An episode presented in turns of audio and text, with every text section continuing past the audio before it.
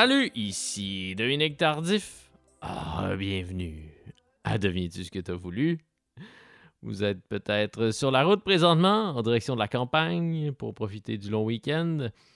Je sais que ce balado remporte un certain succès auprès des joggeurs, des coureurs qui suent en écoutant mes entretiens avec euh, des artistes euh, de tous les horizons. Mais je suis aussi toujours heureux de savoir que vous écoutez Deviens-tu ce que tu as voulu en voiture, en vous rendant retrouver la parenté, les amis. Alors, je vous souhaite de bien vous amuser et de bien vous reposer au cours de cette fin de semaine de la fête nationale. Et ce n'est pas innocent si on vous présente cet invité aujourd'hui en ce 24 juin de Saint-Jean-Baptiste. Mon invité aujourd'hui, c'est un artiste québécois. Il l'a répété, martelé au cours de notre entretien. Mon invité aujourd'hui, c'est Adib Al-Khalidé. Adib présente depuis quelques mois un nouveau spectacle justement intitulé Québécois Tabarnak. On a parlé au cours de notre conversation de son travail d'humoriste, mais aussi de son travail de chanteur. Adib a lancé un album sous le nom Abelaïd en novembre 2020. J'avais déjà fait quelques entrevues téléphoniques avec Adib, mais il s'agissait de notre première rencontre en personne. Ça a eu lieu en décembre dernier. Voici mon entretien avec un artiste québécois. Il a la trentaine, mais c'est déjà d'une certaine manière un vieil amant. Adib Al-Khalidé. Passé à présent, je fuis le cœur du mal à mon détriment. Je t'aime, l'amour, ce n'est pas suffisant pour sauver les amants qui frôlent la démence. Souviens-toi quand on s'est aimé, bien avant que l'on se déteste. Je gueule, je te promets. À la vie, à la mort, je reste, je me relève de notre amour. Pour m'effondrer dans la peine, les cœurs du mal se trouvent toujours. Avant de sombrer dans la peine. T'as-tu tout enregistré ici? Oui, C'est nice. oui c'est vraiment très très cool. C'est tellement une bonne idée de faire ça dans un studio de musique. C'est plus chaleureux que dans les autres euh, studios de podcast que j'ai fréquentés, en tout cas. Tellement. Qui, se situent habituellement dans des espèces de, de bâtiments euh, anonymes, pleins de start-up et de gens désagréables. Puis genre, un magasin de plantes que tu, comme, tu comprends pas qu'est-ce qu'il fait là. Qui vient acheter des plantes ici? Si, ouais, c'est ça, exact. Mais non, il y a quelque chose dans... Dès que je rentre quelque part, puis il y a plein d'instruments de musique, c'est l'équivalent justement de rentrer dans un endroit, puis il y a plein de plantes. Tu sais que tu es juste un peu plus cosy, chaleureux. Est-ce que tu joues de, de plusieurs instruments? Tu joues de la guitare? Ouais, j'ai de la guitare, du piano.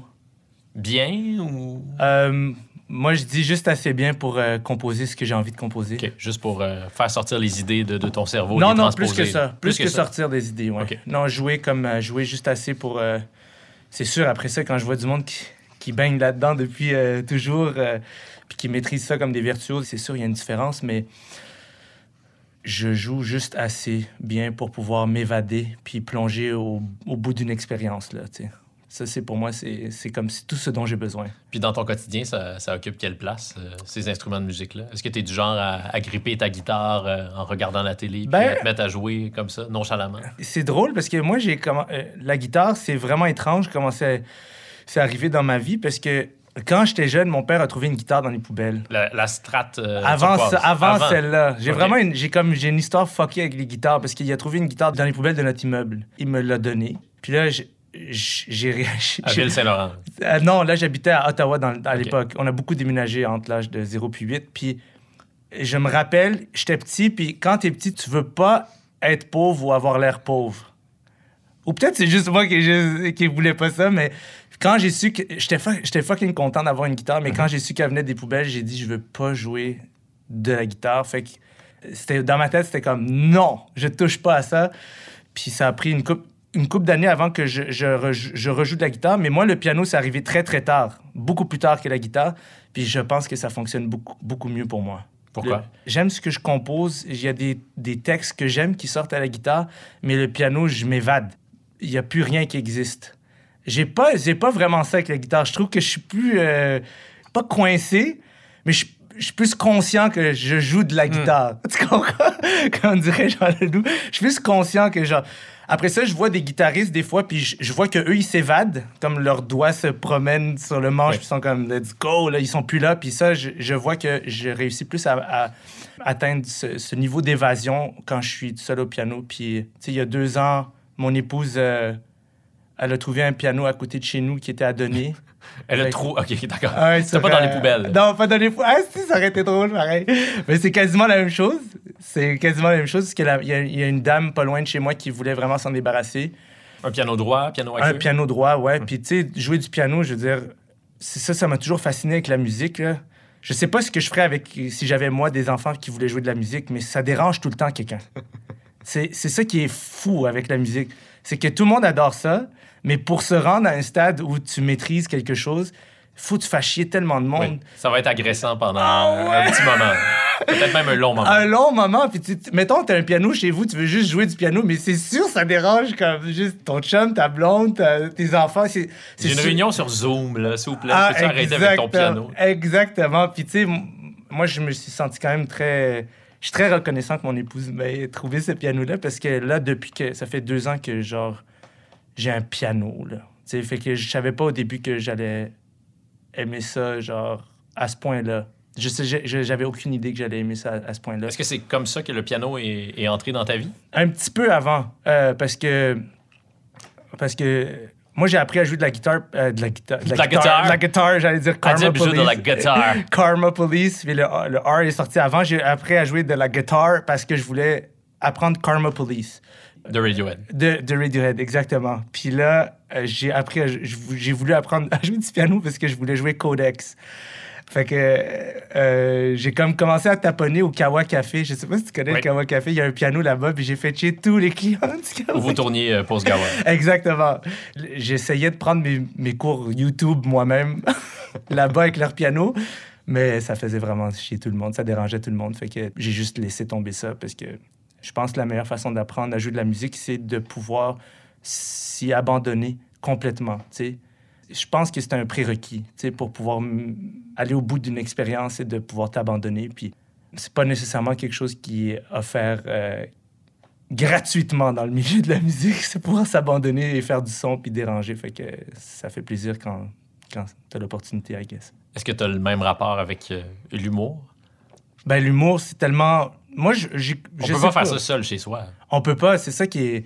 Quand tu fais de la musique, euh, tu réalises que finalement, tu passes tellement de temps à entrer en contact avec euh, ce que tu es en train de faire que quand c'est présenté à quelqu'un, ça fait peut-être genre 600 fois que tu l'as joué la tune. Puis au final, à quelque part, ça change absolument rien comment la personne le reçoit. C'est genre, ça existe. C'est fini. C'est ça. C'est ce morceau-là. C'est ce qui existe. Il y a un feeling un peu spécial. En tout cas, pour dans mon expérience à moi, il y a un feeling spécial quand quelque chose est prêt, ça existe. Je sais pas comment le décrire, mais comme tu le sens que genre il y a comme un déclic qui fait genre cette chose-là désormais Oui. fait partie des choses Il y a qui un avant et un après qui Et- est clair. Exact. Mais en humour, atteindre ce truc-là, tu peux pas tout seul. Tu es obligé d'être avec plein de monde. Puis je pense que le plein de monde, je pense que les deux formes d'art cherchent le même port, mais pas avec les mêmes navires, pour euh, paraphraser genre mon boy Jacques Brel, OK, Oui. qui parlait un, un Qu'on salue, euh, qu'on salue, exact. Peu importe où il se trouve présentement. Exact. Puis moi, je pense qu'il y a une plus grande. euh, Tout ce que je dis, je le dis personnellement, mais il y a une plus grande corruption de l'âme. Hum, C'est moins pur. C'est moins pur. Ton âme est corrompue quand tu es un stand-upper. C'est quand, même des- quand même assez chargé comment tu formules ça. Parce qu'il y a trop de gens qui, qui t'aiment en même temps. Dans le sens que tu es en train de créer avec les gens qui réagissent directement. Ça corrompt l'âme. Parce que si je dis un truc, puis que tout le monde embarque, j'ai peut-être pas tapé dans quelque chose de sain. Hmm. J'ai peut-être tapé dans quelque chose de malsain qui nous réunit tous. Dans du ressentiment, dans de la colère, dans, je sais pas, des, des émotions qu'on on- on- qu'on peut qualifier de, de vilaines. Ouais. OK? On peut faire ça. Je peux faire ça. Moi, Tu peux faire appel à, à nos mauvaises muses. Au pire. Puis le problème là-dedans, c'est pas de le faire. c'est de pas s'en rendre compte. C'est ça qui, pour moi, devient un problème. Ou de s'en rendre compte puis de Et refuser de de, changer de discours. Oui, c'est ça. Parce que moi, c'est comme plus j'avance dans ma vie, plus je, réa- je suis fasciné par à quel point je suis aveugle à moi-même. Je vois pas les choses. Je, je vois pas exactement telles qu'elles sont, les choses et la réalité. Je vois selon ma perception qui est teintée par mes émotions. Puis mes émotions, c'est comme un écosystème, un- un- une, ju- une jungle tellement complexe et foquée que d'un jour à l'autre, je peux voir le monde d'une manière assez différente. Puis autant pour moi, le, le métier de stand-up, c'est genre une des plus belles choses au monde. Puis j'aime tellement ça. J'aime ça. Genre, plus j'en fais, plus j'aime ça. Autant je suis conscient que moi, personnellement, ça peut m'amener à une place où je vends mon âme. Parce que je dis des choses sans me rendre compte que j'ai juste tellement apprécié être apprécié. Ben, Est-ce que ça ça a cliqué quand je l'ai dit. J'ai fait « Oh shit, c'est ça! » Tu viens de vivre une petite épiphanie, là. Ben, tu sais, je parle, j'improvise, là, mais des fois, ça clique. Des fois, ça clique. Ça fait, ouais, c'est ça. Mais est-ce que ça t'est souvent arrivé de te rendre compte que les gens riaient pour les mauvaises raisons à une de tes blagues, que tu ferais peut-être mieux de la retirer de ton numéro parce que Ouais, ouais. tu faisais ouais. appel à quelque chose de, de laid en eux? Ouais, ben, en- ouais, définitivement. Tu sais, des fois, tu fais des, des bits ou des jokes, puis tout le monde rit, mais physiquement, toi, après. Moi, j'ai- ça, cette affaire-là. Je travaille là-dessus, puis je suis aidé par plusieurs personnes à me concentrer sur comment je me sens physiquement quand je dis les choses. Tu sais, comme d'essayer de En pleine conscience. Eh, eh, eh, ouais, essayer de- parce que parce que c'est c'est des c'est des métiers qui sont compliqués. Il y a tellement d'interactions avec de gens. Il y a tellement d'êtres humains qui parlent avec toi. Puis il y a tellement de d'opinions puis de perceptions qui rentrent en ligne de compte avec ton travail ou juste tout simplement ton quotidien que il faut trouver une manière de savoir qu'est-ce qui est vrai et pas vrai pour toi. Puis ça, je pense, c'est pas donné à tout le monde. Moi, ça m'a pas été donné, moi, ça. C'est beaucoup de travail pour être capable de gambler qu'est-ce qui est vrai ou pas vrai. je sais pas si tu comprends ce que je veux dire. Ce dont tu parles, c'est c'est d'apprendre à, à faire confiance, à raffiner son instinct. Exact, à faire comme, OK, j'ai dit telle chose, tout le monde a adoré ça, mais quand je l'ai dit, quelque chose à l'intérieur de moi me disait, c'est pas exactement ça. Puis ça, ça vient avec l'idée que, OK, je suis peut-être juste dans un processus où j'ai pas encore abouti au terme d'une réflexion qui va être utile pour le reste de ma vie, mais où est-ce que je suis, là? Les gens l'ont célébré, cette parole-là, ou cette réflexion-là, ou cette idée-là mais je dois pas tomber dans le piège de ben c'est ça là narcisse là qui se regarde le Oui. reflet là puis qui aime ça ben je pense que c'est Tombe ça la face dans l'eau, Narcisse. ben ouais je pense que c'est ça qui est dur je trouve dans le métier de l'humour c'est qu'il faut être un Jedi esti pour pas tomber dans le dark side de juste c'est tellement confortable quand tout le monde te dit waouh bravo Il y a plein de narcisses qui ont beaucoup de succès dans le milieu de l'humour au Québec. là. mais je pense que c'est comme tu n'as pas le choix de passer par. Je, je vois pas comment tu peux ne pas passer par cette phase-là.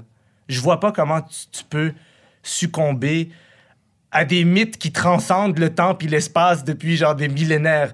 Tu sais, ces mythes-là, ils ont été protégés par l'humanité parce que ça veut dire quelque chose à propos de nous. C'est que à un certain stade, il y a, il y a quelque chose chez les gens, je sais pas c'est quoi, mais les gens veulent, en général, ils ont du fun à, à- quand ils aiment quelqu'un, ils ont du fun à le mettre sur un piédestal. OK? Quand les gens aiment quelqu'un, ils veulent. J'en reçois des messages où, comme, où genre, t'as changé ma vie. T'es la personne la plus extraordinaire. Il en faut des comme toi tous les jours. Puis autant ça me. Genre, c'est sûr, t'apprécies. Tu dis, waouh, man, quelqu'un qui m'a écrit ça. Autant tu dis, c'est pas vrai. C'est pas vrai. Je suis pas ça. C'est ça que tu leur réponds à ces personnes. J'aimerais. Mais en fait, je prends cette tribune-là pour dire c'est pas vrai. Ce n'est pas vrai. Comme non, non, c'est pas vrai. Puis c'est malhonnête de ma part de savoir ça puis de faire comme si c'était vrai. C'est pas vrai. Mais c'est aussi que c'est, dans la plupart des cas, aisé d'admirer des gens qui ont du succès, les humoristes, par exemple, parce que là, on, on est à même de, de le constater. Ouais. Tu as une aisance de parole, tu as un charisme qui n'est pas donné à tout le monde. Hmm. Donc, lorsque tu es sur scène et que tu dis quelque chose, peu importe ce que tu dis, tu le dis d'une manière éloquente qui suscite d'emblée l'adhésion. Donc, Hmm. on a le goût d'y croire, puis on a le goût, nous aussi, de baigner un peu dans cette lumière-là, il me semble. Ben, moi, je trouve que ça, cette affaire-là, ce rapport-là, il est correct en soi. Moi, j'ai pas de problème avec ça. Moi, j'ai un problème avec euh, prendre ça pour du cash, puis au sérieux, puis s'y identifier. Parce que plus je vieillis, plus comme la société, l'État, la civilisation dans laquelle je suis, ça représente quelque chose. Ça veut dire quelque chose pour moi. Je vois un sens là-dedans Le collectif. le collectif, puis juste la civilisation, man. Comme le monde dans lequel on vit là, aujourd'hui, comme c'est quelque chose. Le Québec, c'est un endroit, il y a une culture, il y a, il y a comme il y a des codes, il y a quelque chose. Je suis un artiste québécois. C'est plus je vieillis, plus je réalise, c'est ça que je suis. Si je cherche une définition, je sais pas qui je suis, mais je sais que je suis un artiste québécois. Je peux pas faire autrement qu'être un artiste québécois. Je peux pas parce que je suis un résultat de la société québécoise. J'ai baigné dans le soleil puis la pluie de, de cette société-là.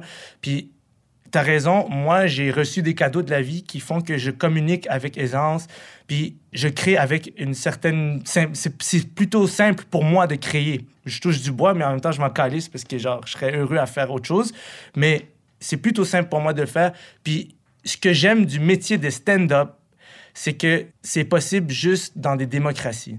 C'est un miracle qui est rendu possible grâce à la démocratie. C'est l'évolution... On connaît pas beaucoup de stand-up nord-coréen. Exactement. C'est vrai, j'ai une joke sur scène où je dis la scène de stand-up va pas très bien à Bagdad, OK? Puis c'est parce qu'il y en a pas, tabarnak. Ouais. C'est parce que quand il y a des stand-uppers quelque part, ça veut dire que la démocratie est tellement fonctionnelle qu'elle requiert que des astis d'abrutis soient des abrutis dans un endroit contrôlé, qu'on soit des crétins tous ensemble. Moi, j'y crois fermement. Le stand-upper, c'est un fou du roi, mais comme il n'y a pas de roi, comme dans une démocratie, le roi puis la reine, c'est le peuple, ben je suis le fou du peuple. Alors, ma job, c'est pas de conforter les gens dans leurs valeurs ou leurs ressentiments ou leur joie ou leurs leurs rêves ou leurs fantasmes. C'est d'être le crétin du peuple.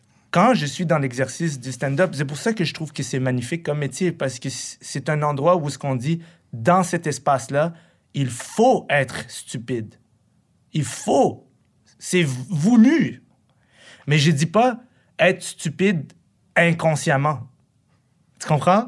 Être stupide avec un objectif. Être stupide avec conscience, en pleine conscience, que je suis dans un exercice de stupidité en C'est ce un bon titre de livre, ça. Adib à qualité présente. Être stupide Dans- en pleine conscience. pleine- il me semble, il me semble que c'est ma vie, ça.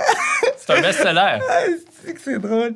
Mais tu sais, pourrais détrôner Jérémy Demé avec ce titre-là. Écoute, euh, non, j'ai pas le temps d'écrire des livres. J'ai pas le temps, j'ai, trop de choses à faire. Mais tu dis, euh, je suis un artiste québécois, puis euh, je vais évidemment pas t'obstiner, mais il y a bien des gens, quand tu prononces ce genre de phrase-là, qui se mettent en colère. C'est ahurissant à toutes les fois que tu euh, emploies un nous au sens de nous, les Québécois, à quel point il y a des gens qui grimpent dans les rideaux parce qu'ils Ouais. refusent d'entendre ça. En fait, ils, ils refusent d'admettre que tu es un Québécois comme, euh, comme Ben, nous tous. ça, ça Comment tu réagis à ça? Puis pourquoi est-ce que tu continues de prononcer ce genre de phrase-là en sachant que, ben, pas les, pas les auditeurs de Deviens-tu ce que Hmm. tu as voulu, mais qu'il y a bien des gens que ça, que ça provoque, puis que ça va te causer des ennuis jusqu'à un certain point. ça cause des ennuis, tu sais. J'ai j'ai quand même...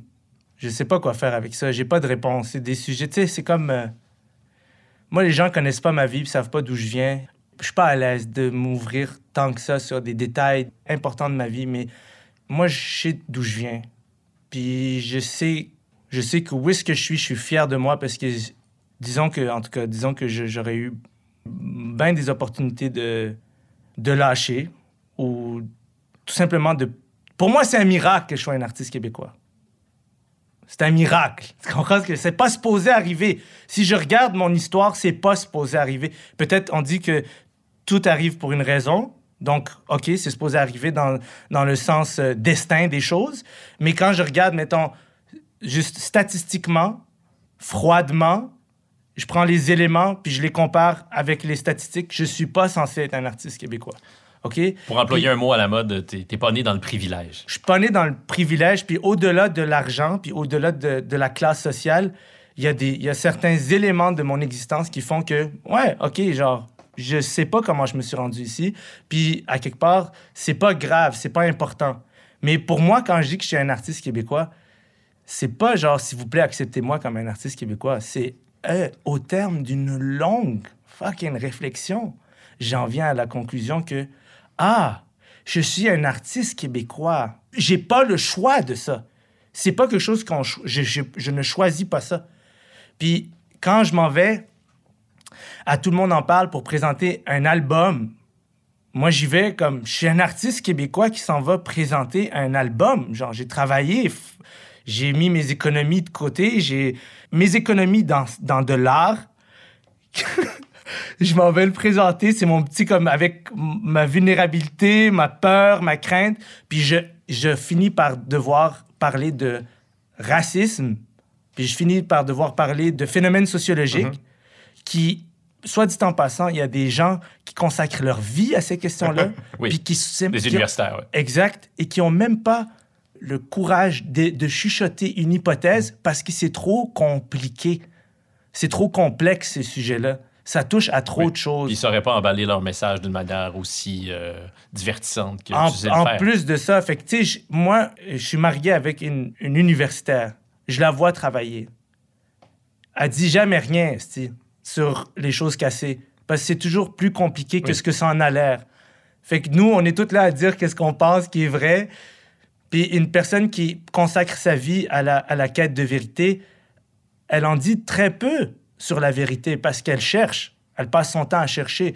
Puis quand tu es assis, à tout le monde en parle devant 1 million, 1,5 million de gens, puis on te dit euh, Vas-y, genre, dis-nous quelque chose sur le sujet le plus meurtrier de l'histoire de l'humanité, qui est comme les gens se cherchent des raisons pour se détester.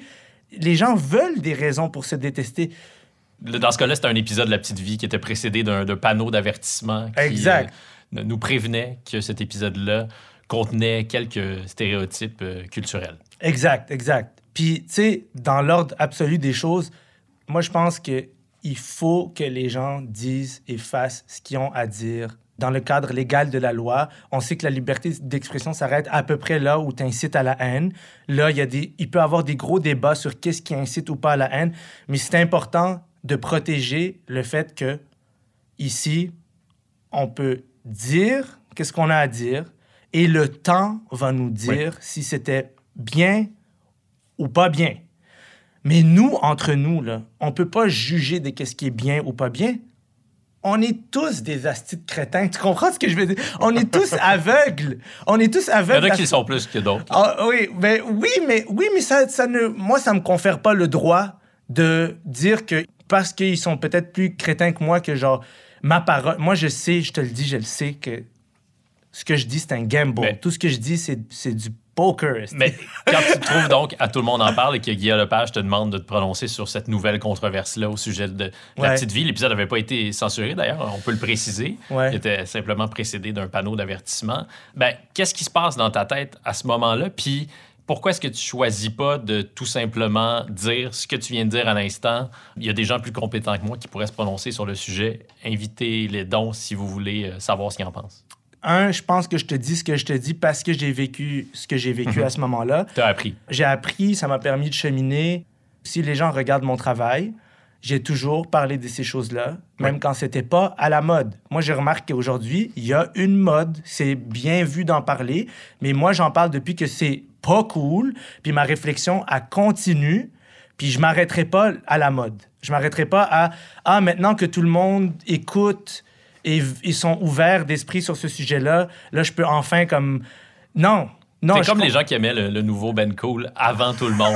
Tu penses c'est... Non, Adil non. parlait de diversité avant tout le monde. Non, parce que, en fait, te taquine. je sais que, je, je te jure, je, je sais que tu me taquines, mais non, parce que ce que je veux dire, c'est que là, en ce moment, ce qui est tentant, c'est de dire, oui, c'est vrai que, genre, y a un- le problème est tellement majeur, puis il y a tellement de grosses inégalités, puis c'est pas que ça, c'est plus compliqué que ça. Puis je veux me permettre, je veux me donner le droit en tant que citoyen, puis pas en tant qu'artiste. C'est en tant que citoyen de continuer ma réflexion de manière souveraine. Je peux aller à tout le monde en parle, dire ce que j'ai dit, puis le lendemain réfléchir à ce que j'ai dit. Puis je veux me réserver ce droit-là de dire, Cela dit, c'était très nuancé. euh, C'était- c'était nu- dit à tout le monde en mais, parle. mais, ça, mais ça a quand même euh, provoqué comme des réactions extrêmement vives chez certaines personnes. Puis moi, je, je pense que je comprends pourquoi c'est des réactions extrêmement vives. pense que je le comprends pourquoi. Je pense. On peut peut-être résumer ton propos d'ailleurs. Ce que tu as dit essentiellement, c'est que bien des jeunes Montréalais, des jeunes Québécois issus de la diversité, je viens de faire un signe de guillemets Ouais. ici, euh, ne se reconnaissent pas dans la télé ou euh, dans les médias québécois parce qu'il y a trop peu de diversité encore à ce jour. Ça change, ça change assez rapidement depuis quelques années, mais il y a encore beaucoup de travail à faire. C'est à peu près ça. Est-ce que je résume bien? Oui, puis, euh, puis je pense que par rapport à la petite vie, que le, le point que, qui semble avoir résonné fort chez les gens, c'est j'ai juste dit, check, regarde, les gens, ils ont mal. OK? Il y a des gens qui ont mal. Ils disent j'ai mal. À quelque part, en tant que société, on, on peut prendre le temps de faire, OK, il y a du monde qui ont mal. Puis quand je dis que c'était pas cool, c'est parce qu'avant, tu disais j'ai mal, puis les gens, ils disaient, c'est dans ta tête. Sais-tu combien de fois j'ai dit à quelqu'un, je viens littéralement de me faire dire quelque chose de raciste, puis la personne me dit, c'est dans ta tête. Puis là, aujourd'hui, ça se fait plus, ça. C'est pour ça que je dis qu'avant, c'était pas cool, puis maintenant, c'est cool. C'est que maintenant, j'ai l'impression que les gens ont plus de facilité à faire la chose pour pas mal paraître que parce que c'est la bonne chose. OK? Puis je m'inclus là-dedans, tu sais. Fait que ça je, mets, je mets de l'eau dans mon vin, puis je suis comme, check, j'ai dit ce que j'ai dit, puis je me réserve le droit de réfléchir le lendemain à...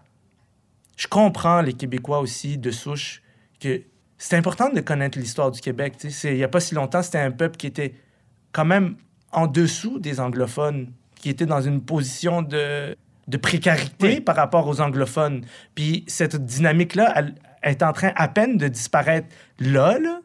Il y a des gens qui sont encore en vie, qui ont vécu cette réalité. Il y a encore des gens qui sont là-dedans, puis qui sont comme, attends une minute, là. Ils ont leur perspective par rapport à ça, puis moi, ça, je veux m'ouvrir à ça parce que c'est mon pays ici, tu sais. Moi, je, je, je pense que tu peux pas vivre ta vie si ton besoin d'appartenance, il est pas comblé. J'ai besoin d'appartenir à quelque part. C'est, c'est- puis moi, c'est ici. Puis ça, ça vient avec le meilleur puis le pire. Tu te maries pas à un peuple en choisissant juste ses qualités, là, ou juste que ce que t'aimes de ce peuple-là. Moi, je viens d'une famille qui a fui la guerre. Puis là, je suis ici depuis que, depuis que je suis petit. Je suis un fils de réfugié irakien. Moi, c'est ça que je suis. Mais j'ai compris que je, je suis un Québécois à travers mon art, à travers la création. Puis je pense que c'est important de répondre aux questions quand on me les pose, mais un jour, je vais dire aussi comme, regarde, il y a des gens qui sont vraiment compétents puis qualifiés pour répondre à ça. Moi, genre, je vois pas, genre, en tout cas, je veux pas me plaindre, là, je comprends aussi, là, tu sais, le monde, le monde, quand je vais quelque part, ils, ils veulent ma perspective des choses, je le comprends, là, je peux pas non plus... euh, Ben, c'est généreux de ta part, mais en même temps, c'est c'est toujours chiant, je vais le dire Ouais. comme ça de manière vulgaire, de mon point de vue de journaliste, lorsqu'on fait des entrevues avec des gens, puis ah non, mais je veux pas parler de ce sujet-là parce que j'en ai trop parlé, puis je comprends que si ça, ça crée de la violence dans ton quotidien, on veut Ah. pas nourrir ça davantage, Ouais. mais c'est toujours plate quand les gens veulent pas parler de, veulent pas répondre aux questions, puis veulent pas se prononcer sur des sujets qui m'apparaissent importants aussi, même si je comprends que parfois on veut prendre un pas de recul parce que ça devient trop difficile à porter. là. Ben, il y a une dualité parce que toi, tu es juste une personne. Tu sais, euh, quand je dis toi, je parle de tout le monde. Tu sais, comme tout le monde. Moi, je suis juste un individu, je suis juste un dude. Puis, genre, ça donne que le métier que je pratique, ça vient avec un certain désir des gens de comme nous mettre sur un piédestal. Fait que je pense qu'il y a une confusion. Après, quand tu parles de la société, je ne suis pas dans l'exercice de mon travail. Je ne suis pas dans le cadre de mon travail. Je suis un citoyen. Mais sauf que les gens l'entendent en- depuis mon piédestal sur lequel on me met par Ouais. rapport à mon métier. Mais quand je réponds à des questions sociologiques là, ou philosophiques ou psychologiques, c'est à titre de citoyen. Puis à titre de citoyen, je suis un asti de crétin, puis je ne sais pas plus que personne.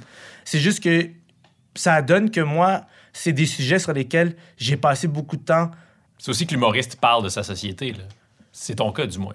Ouais, puis comme j'ai vécu des shit dans ma vie qui font que j'ai réfléchi à des sujets, c'est pas compliqué. Je veux dire, moi, je suis touché, par exemple, tu sais, quand j'apprends l'histoire de. Dans tel village, il y avait une personne qui avait de la difficulté à se rendre à l'épicerie parce que, genre, elle était handicapée, puis l'autobus, il, passait pas sur sa rue, puis il y a quelqu'un qui a travaillé pendant trois ans pour détourner la, la, voie, le- la route de l'autobus pour que cette personne-là puisse aller à l'épicerie. Quand j'entends des histoires comme ça, ça vient T'inventes à mesure, là, ou c'est un ah oui, j'invente, là, mais tu sais, j'en entends souvent des histoires comme ça, puis ça éveille chez moi comme quelque chose qui me donne de l'espoir, puis qui me dit, c'est ça, changer le monde. Changer le monde, c'est pas sur un piédestal à se faire dire bravo, t'as dit la Ouais. petite belle affaire que tout le monde voulait entendre. Faut les mains un peu. c'est- avoir les deux mains dans la terre, puis c'est détourner une voie d'aut- d'autobus pour quelqu'un à mobilité réduite qui peut pas aller à l'épicerie. C'est ça pour moi, changer le monde. Puis des fois, je suis comme, j'ai l'impression que je contribue bien plus en sortant un album en tant que fucking gars que son père, il vient d'Irak, qui parle pas un esti de mot en français. Mon père, il parle pas un mot en français. Jamais parlé un mot. Il parle pas français, mon père. Puis c'est c'est avec ça que je gagne ma vie. Avec le français. Ouais. Je vais pas faire semblant que c'est rien. Tantôt, tu disais miracle. C'est On un miracle. Ouais. Mon père parle pas français, puis je gagne ma vie avec la langue française. Il y a quelque chose de miraculeux là-dedans. Puis je vais pas faire semblant que c'est rien, c'est pas rien, c'est quelque chose pour moi. Pour moi, je pense que j'ai beaucoup plus contribué aux problèmes que j'évoque dans mon art en créant avec ma langue, qui est la langue française, qu'en en parlant sur des tribunes, puis en éveillant le pire de moi et des autres, en me mettant dans des situations où je le sais qu'au fond, je, je réglerai pas les gros problèmes de l'humanité dans une entrevue de 4 minutes. Je le sais, ça. Mais là, ça va durer plus que 4 minutes aujourd'hui. Donc, on va en régler des problèmes. bon. Dans la chanson Orpheline, tirée du premier album d'Abel qui est ton alter ego musical, Ouais. tu chantes, mais je vais pas chanter, je vais juste te citer. Inquiète-toi pas, Adib. Mais moi, j'y suis pour rien. Mon père a tout quitté pour que je ressuscite ses rêves assassinés. Est-ce que tu vis Ah. avec le. ça fait longtemps que j'ai pas entendu ça. Je suis comme. Je t'ai bien cité, c'est ça? C'est ça. C'est toi qui as écrit ça? Ah, C'est intense. Ouais, c'est intense. Est-ce hein? que tu vis un sentiment de culpabilité euh, face, à ce que, face au sacrifice de, de ton père? Je sais pas. Je, sais- je sais pas comment répondre à cette question-là. Mais je pense que je. Je pense que cette phrase-là, le jour où je l'ai écrite, puis aujourd'hui, en fait, c'est là que je sais que j'ai écrit quelque chose que j'aime. C'est que je peux lire de tellement de manières différentes. Personnellement, j'ai l'impression que ça m'appartient pas. Parce que quand des mots viennent, tu, te le dis, tu te dis, c'est pas à moi. C'est pas à moi. Puis ça fait. C'est pas à moi. Ça m'appartient pas. Fait que je les entends comme quelqu'un qui les entend. Puis on dirait ça dépend où est-ce que je suis dans ma vie. Puis je les entends différemment. Puis aujourd'hui, tu vois, tu me dis ça, puis je me, je me sens comme un, enfant qui doit devenir un adulte, puis qui, qui doit comprendre que peu importe ce que, ta société a fait de bien et de pas bien, peu importe ce que ton père a fait de bien ou pas bien, peu importe ce que les gens, ta famille, ta mère ont fait de bien ou pas bien, il y a des sacrifices qui ont été faits pour que tu sois où ce que tu es. Rien me donne le droit ou le privilège de ne pas observer honnêtement les sacrifices que des gens ont fait pour moi. Moi, je pense que je, respecte et j'honore les sacrifices de mon père en allant au bout de moi. Moi, je pense que c'est ça que je fais. J'ai peur quand je fais des choses. Tous mes projets m'ont fait peur, tous mes gestes m'ont fait peur. Puis quelque part, il y a quelque chose en moi qui me dit, moi, j'ai quand même un monsieur qui a tout abandonné toute sa culture pour que moi, j'en ai une. Puis je peux pas faire comme si c'était pas présent. C'est plus que présent. Mon père, il a pas de culture. Quand je parle de... Il était cultivé, mais ce que je veux dire, c'est qu'il il ne souscrivait plus à une culture parce que la sienne était derrière lui. Il était apatride. Exactement. Moi, je me sens comme ça. Je me sens comme un orphelin.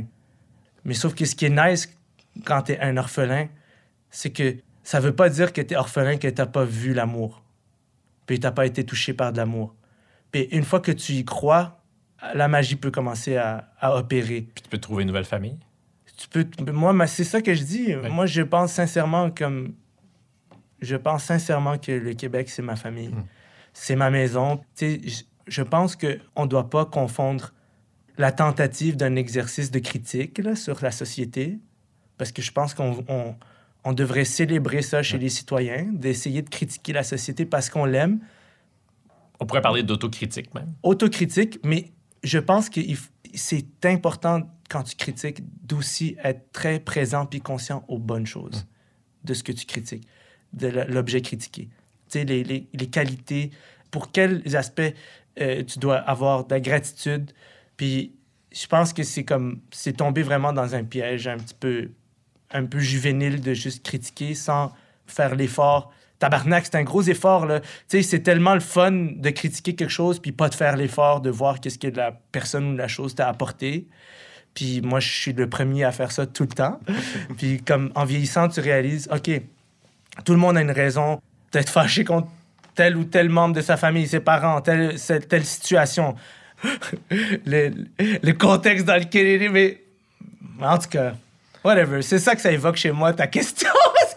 Je suis allé trop loin, mais. Ce que j'aime, c'est que ça fait, euh, ça fait plus que 30 minutes qu'on parle, Mm. puis euh, je t'ai posé seulement une question qui se vrai? trouvait sur mes deux feuilles jusqu'à maintenant. C'est vrai? Je t'ai posé plus qu'une question, mais il y en avait juste une de celles-là qui se trouvait sur les feuilles que j'ai devant moi. Mais gêne-toi pas de me couper, honnêtement. euh, Mais non, mais parce que t'es tellement passionnant, Adib, qu'on n'a Ah. pas le goût de te couper. OK.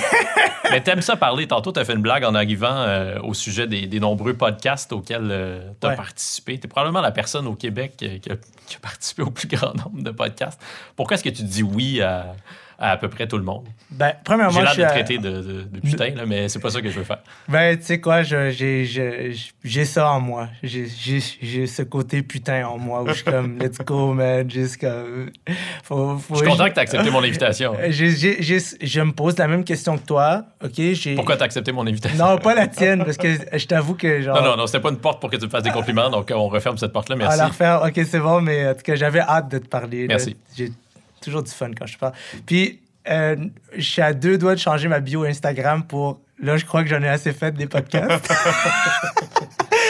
Arrêtez de m'inviter, esti. Puis, euh, je t'avoue que j'ai commencé à en décliner beaucoup, là. Euh, mais j'ai accepté la tienne parce que on développe des relations avec les, avec les gens, on les, on les côtoie avec le temps, puis quelqu'un va t'approcher puis tu vas dire ah j'ai envie de lui parler puis quelqu'un d'autre va t'approcher puis tu vas dire malheureusement en ce moment comme j'ai juste pas le- l'espace dans mon temps. Mais moi à la base ce que j'aime dans les podcasts c'est que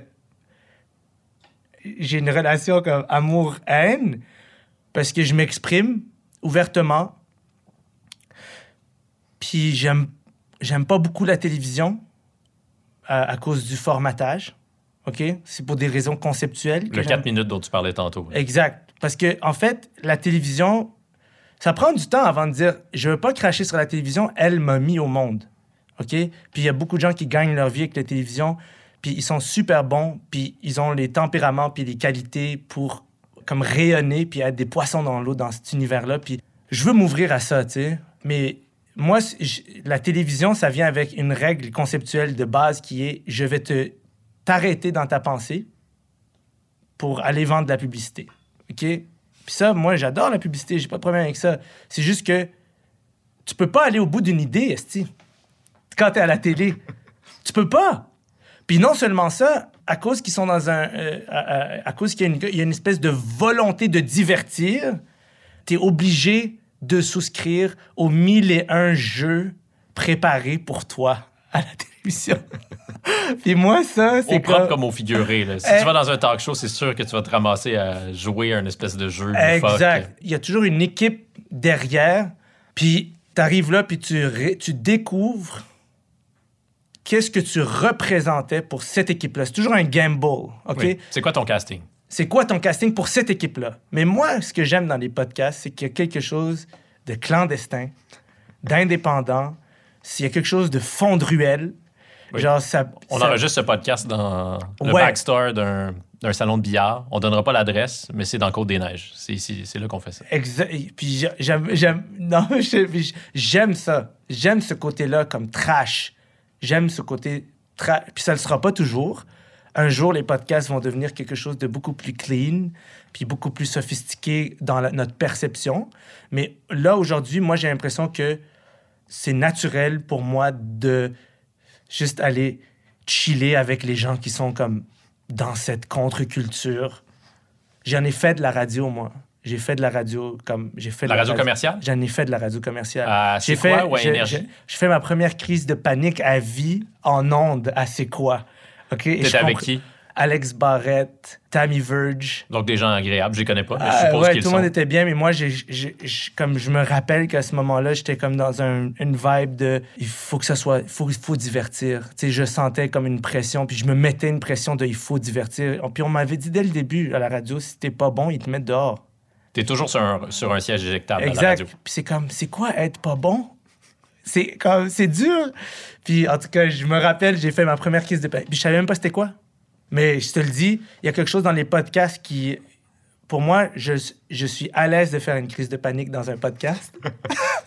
Je souhaite pas que ça arrive aujourd'hui. ça arrivera pas. Mais à- c'est comme il y a quelque chose pour moi qui est, qui est totalement naturel euh, dans l'aspect clandestin du podcast. Je suis un fucking raton laveur, man. Tu comprends? C'est mon animal totem. C'est raton laveur. J'aime fouiller dans les poubelles. J'aime les endroits qui sont moins propres. J'aime les endroits où, où je peux être un peu plus sale. S'exprimer, puis laisser, laisser libre cours à l'improvisation. C'est du jazz. C'est dégueulasse à quelque part. Il faut se salir. Puis je peux pas aller me salir autant que je veux. Dans le fond, quand je vais à la télévision, j'ai l'impression que je suis allé jouer au soccer, mais qu'on m'a dit, genre, fais attention de pas trop Ouais. salir tes shorts. Puis c'est comme, guys, Faut que tu retournes ton saut chez Simons après. Exactement. Puis Quand je vais dans un podcast, je suis comme, regarde, je vais me salir, puis après ça, je vais juste avoir appris quelque chose. Un peu sur moi, un peu sur les autres, un peu sur tout le monde, puis je sais pas, man. C'est un peu tout ça. Mais qu'est-ce qui avait provoqué ta, ta crise de panique? Ah, c'est quoi? Ben, à ce moment-là de ma vie, c'était vraiment étrange. Parce que moi, moi quand j'ai quitté l'école de l'humour, je pensais pas que ça allait nécessairement marcher pour moi. Puis euh, ça a escaladé vraiment vite. Parce que plein de choses sont arrivées. Tu sais, comme, il y a plein de choses qui sont... à- Moi, j'y croyais pas vraiment, tu sais. J'y croyais pas vraiment, pour être honnête. Puis t'étais assez jeune, non? J'étais jeune, j'avais genre 20, j'avais 22 quand je suis sorti de l'école. Puis pour être honnête avec toi, comme mes, mes propres parents ne croyaient pas que ça allait marcher. Est-ce que c'est vrai que ta mère a prié pour que tu Ouais. sois pas admis à, l'École nationale de l'humour? Ouais, ma mère, elle, a- elle a prié toute la journée, toute la veille pour pas que je sois pris à l'école de l'humour. Mon père, il m'a dit, je t'ai rien dit parce que j'étais sûr qu'il te prendrait pas. C'est la seule raison pour laquelle je t'ai pas dit de pas y aller. C'est parce que j'étais sûr qu'il te prendrait pas. Puis, tu sais, je leur en veux pas. Je pense que je leur, en- je leur- je leur en- aurais assez voulu. Puis là, je leur en veux pas. Tu sais, je comprends que, genre, les gens font ce qu'ils peuvent avec ce qu'ils ont, puis ça finit là, tu sais. Mais euh, à ce moment-là, moi, je suis comme... Je sors d'un écosystème. Je connais pas la culture québécoise.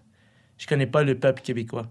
J'ai chillé toute ma vie avec juste du monde de mon quartier.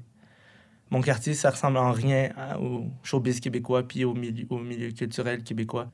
C'est pas les mêmes codes. Les choses qui se font d'où je viens, ça se fait pas ici, puis vice-versa. Il y a des choses qui se font dans le milieu que, genre, ça passerait jamais dans mon quartier d'où je viens. Comme Euh, quoi? Je sais pas, mais je peux, tu tu sais, je vais le dire vraiment comme, je vais le dire vraiment comme cash comme c'est, mais j'ai vraiment grandi dans un endroit où comme parler dans le dos du monde, puis faire comprendre aux gens des choses par par des manières détournées, Mhm. c'est pas comme ça que ça marchait. Puis honnêtement, le monde qui agissait comme ça, il y en avait pas, parce que je pense pas qu'il y aurait toffé dans cet écosystème-là. C'est pas comme ça qu'on réglait nos problèmes. Alors que la ruse, l'hypocrisie, la médisance, Oh dans le my du god! showbiz. C'est comme, c'est la règle d'or. C'est la règle d'or, man. Mais- honnêtement, je, je viens d'un endroit où je me suis battu des centaines de fois, Battu physiquement. physiquement plein de fois, mais j'ai pas fait face à beaucoup de médisance, ruse. Moi, j'étais pas préparé à ça. Pour, pour être honnête avec toi, j'étais pas préparé à ça. Puis, en plus, je viens d'un endroit où, comme pour régler tes problèmes, c'est comme. T'en as pas de problème parce que ça, c'est comme ça se règle d'une seule façon. En se battant. Tu sais, moi, regarde, moi, là, quand- C'est préférable de pas faire ça sur le plateau de prière, tu de peux ne pas, pas, faire envoyer ça. de fleurs. non, tu peux pas. Puis, je dis pas que moi, je suis arrivé là, puis j'étais comme. Je me serais battu avec le monde. C'est juste. Avec Patrice Lécuyer. Moi, quand j'étais petit, je me faisais battre à l'école. J'ai déménagé comme dix fois entre l'âge de 0 puis 8 ans. J'avais jamais d'amis dans toutes les écoles où j'arrivais, ce qui faisait que s'il y avait des bullies, ils tapaient sur moi, ben, j'avais- je connaissais personne. J'ai pas de grand frère, j'ai pas de ci, j'ai pas de ça. T'as pas de garde du corps. J'ai pas de garde du corps. Fait que moi, dans mon quartier, je me faisais battre à tous les jours. Puis un moment donné, je suis rentré à la maison, j'ai dit, mon père était tanné que je me fasse battre, so il m'a inscrit au karaté. Puis il m'a dit, là, tu pourras, on pourra pas te changer d'école indéfiniment, puis on pourra pas, genre, juste tolérer que tu rentres en pleurant, puis on peut pas ne pas aller à l'école. Avec le nez ensemble. Exact. Fait que là, ce que tu vas faire, c'est que tu vas prendre des cours de karaté, tu vas apprendre à te défendre à une condition que tu te défendes seulement force minimale requise. Moi, j'ai dit OK, deal. J'ai pris des cours de karaté. Puis j'ai dû commencer à me battre à l'école pour qu'on arrête de me frapper. Puis ça, c'était une expérience fucked up, solitaire, Traumatique, pour dire le moins. traumatique. Puis moi, je viens d'un endroit comme ça. Mais quand tu viens d'un endroit comme ça, puis que tu côtoies du- des gens qui viennent pas d'un endroit comme ça, tu le sais pas que tu viens d'un endroit différent? Personne te le dit. Tu te sens juste étrange. Tu comprends ce que je veux dire? Comme ça me met les larmes aux yeux d'en parler parce que je suis comme... Personne te dit ça. Personne te dit, tu viens juste pas du même milieu, puis t'es pas une mauvaise personne pour autant ou whatever. C'est juste, on n'a pas les mêmes conditions. On n'a pas les mêmes situations. Puis moi, d'où je viens, quand tu étais méchant avec le monde, ça se finissait par des coups de poing. Puis en vieillissant, tu réalises, personne donne des coups de poing. Moi, même d'où je viens, ça se ça se- en vieillissant, plus personne se bat. Mais j'ai quand même pas eu à dealer avec autant de médisance. Écoute, le milieu, moi, si je peux dire que quand j'ai commencé au Québec, ce que je, je retiens du début, c'est que je me faisais punir parce que c'était plus facile pour moi.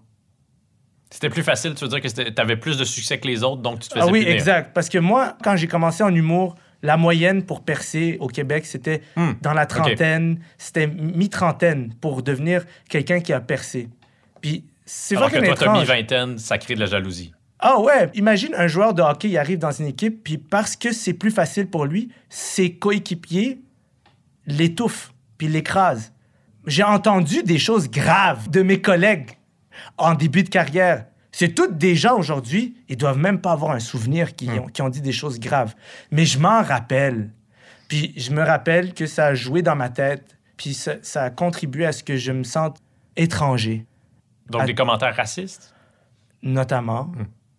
Sais-tu combien de fois j'ai entendu des choses comme Asti, s'il s'appelait euh, Jean-François. s'il s'appelait Jean-François Thibodeau, là, il n'y en aurait pas d'Asti de carrière. Tu sais, il n'y aurait pas eu son Asti de gala s'il s'appelait. J'ai entendu une fois une fille hurler. Elle savait pas que j'étais là, je l'entendais hurler. Tabarnak, Asti. Il a eu son asti de gala parce que c'est une asti de race, tabarnak. Je suis là depuis 10 ans, calice, asti. Là, il faut que, faut que je vois une asti de race qui passe devant moi. J'ai entendu ça, là. Ouais. OK? Fait que, Je sais pas s'il faut rire ou pleurer. là. ah, man, c'est comme un mélange de tout. Euh, C'est comme, c'est là que tu sais que t'es, de la- t'es dans de la vérité, là. C'est comme un mélange de plein d'affaires. Puis ça, jumelé au fait que moi, je suis arrivé dans la, dans la vibe où Rachid Badouri venait de percer. Euh, non, était devenu la méga star québécoise. Oui, son premier spectacle a eu vraiment beaucoup de succès. Énorme, énorme, énorme. Ça même, on, on réalise même pas comment c'était énorme. Puis mes producteurs me voyaient comme le prochain Rachid. Mais moi, je suis pas un prochain Rachid. Moi, je suis Adib. Mais quand tu as 22, 23 ans, tu sais pas t'es qui. Tu sais même pas c'est qui Adib. Tu sais même pas que tu sais pas c'est qui Adib. Tu comprends?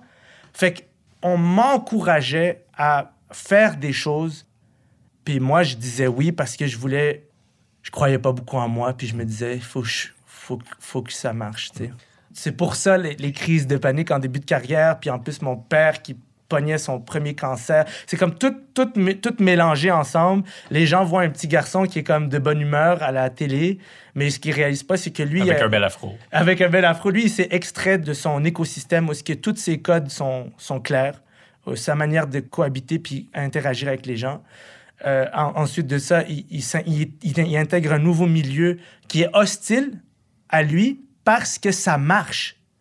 Sais-tu à quel point j'étais naïf? Moi, je pensais que dans le milieu de l'art, c'était l'endroit où les gens étaient gentils. Oui. Moi, je pensais ça, je te jure. Je me disais, C'est un milieu de vipères.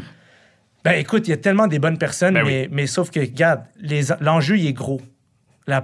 L'enjeu, est gros. C'est que quand ça marche dans le milieu des arts, t'as du pouvoir.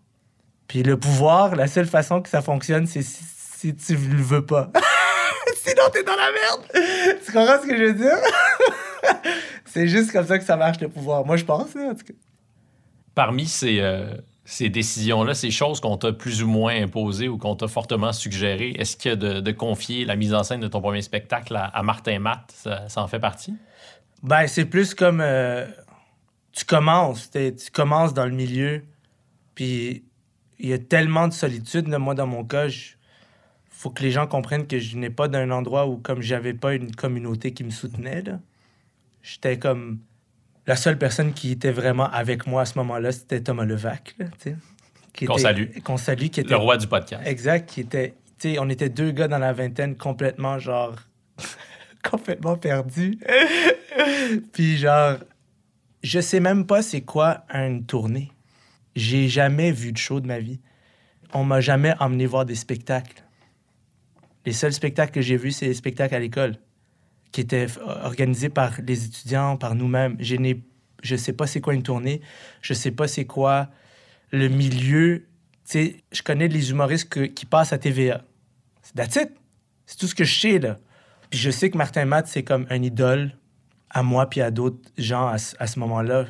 Je me dis, c'est comme, c'est un fou humoriste. Puis qu'il il me propose de, de faire la mise en scène, c'est sûr que je vais dire oui. Puis j'ai dit oui. Puis, mais euh, en vieillissant, tu réalises que il y a une seule façon de produire un artiste qui fonctionne. Si tu veux que l'artiste il soit heureux puis bien, parce qu'il y en a d'autres si tu veux qu'il soit malheureux, c'est de se coller à ses besoins puis de se coller à ce qu'il peut faire et ce qu'il peut pas faire. Mm. Puis de, de souscrire à ça comme une règle définitive. Parce que un artiste, s'il ne peut pas aller travailler heureux, ton investissement, il va être aux poubelles, là, tu comprends? Il faut qu'il soit heureux. Il faut qu'il soit, elle, il ou elle soit heureux ou heureuse. Ce qui, Euh, ce qui te rendait malheureux dans, dans ton premier spectacle, dans ta première tournée, qui, qui, qui était ironiquement appelé Je t'aime, d'ailleurs. Je dis, je dis à tout le monde, je, je- pendant que je jouais Je t'aime, moi, dans ma tête, c'est comme je maillis, là. Mais ce qui te rendait malheureux, c'est de faire la tournée, d'être loin de chez toi, ou c'est le contenu en tant que tel du spectacle? Ben, je sais pas si je l'ai... j'ai- j'ai- j'ai déjà dit ça quelque part, mais je suis un Je gars... m'excuse de ne pas avoir écouté tous Non, les podcasts. auxquels- Non, au contraire, je suis comme enfin une tribune qui va être entendue. Parce que visiblement, j'ai dit, j'ai dit ça euh, peut-être à d'autres places, ça va pas être entendu. On ouvre bien les oreilles, tout le monde. Moi, je sors de Ville-Saint-Laurent, puis là, je me retrouve en tournée. Moi, j'ai- écrit mon show, tu sais, j'étais comme, j'étais pas motivé. S'il y a une chose que genre, je, je sais que j'ai, c'est, je suis un gars motivé. pas pour tout, mais pour créer, je suis vraiment motivé. genre, Excellent ça me- slogan. Adib Je Al-Khalidi, suis un gars motivé. un gars motivé. Votez pour lui. Ça, je t'as pas besoin de me pousser dans, le- dans, le- dans le cul pour que je- comme j'ai envie d'écrire un show. Genre, ça me tente. Mais euh, le reste, je sais pas c'est quoi. Moi, je me retrouve dans une situation où j'ai pas choisi où je vais jouer. J'ai pas choisi mon équipe technique. J'ai pas le droit à une première partie. Je me retrouve, dans le fond, un arabe d'origine qui a jamais vraiment côtoyé des Québécois. Parce que dans mon quartier, il n'y en a pas. Puis je me retrouve à Val d'Or, tout seul. Je connais même pas. Je veux dire, ils étaient gentils, les gens dans mon équipe technique, mais je les connais pas. Je suis tout seul à Val d'Or. Oui. On, va pas dire que les 23. gens de Val d'Or sont fermés d'esprit, mais ce qui est sûr, c'est qu'il y a peu de Maghrébins euh, à Ah, non, Val mais c'est que c'est le choc culturel. Je suis tout seul à Val d'Or à 23 ans, puis je suis devant 700 personnes. Puis c'est comme, je sais pas où est-ce que je suis. J'ai même pas un ami avec moi, j'ai rien. Je suis juste tout seul. Honnêtement, je me remets à cet âge-là, puis je suis comme, Ouais. waouh, comme, Puis le lendemain, t'es à Rouen-Noranda. Le lendemain, t'es à Rouen. après, t'es à Matane. puis- Exact, exact. Puis t'es comme. Je sais pas comment te dire. Tu sais, dans Clockwork Orange, là, Ouais. quand il, il, il- il va en prison, puis il ressort, puis finalement, oui, il a été civilisé, mais il peut plus survivre. C'est ça, un peu. C'est comme. Il te manque trop de code. Puis je vais être super honnête avec toi, le monde s'en calisse de ça. Puis il n'y a pas quelqu'un qui se dit Ah, il vient d'un autre écosystème. Ça, tu l'apprends tout seul. Puis c'est toi, à l'intérieur de toi, tu dois admettre puis accepter que je viens d'un endroit différent de la moyenne des gens. Puis j'ai dû apprendre à ma manière comment faire un pont entre les deux univers.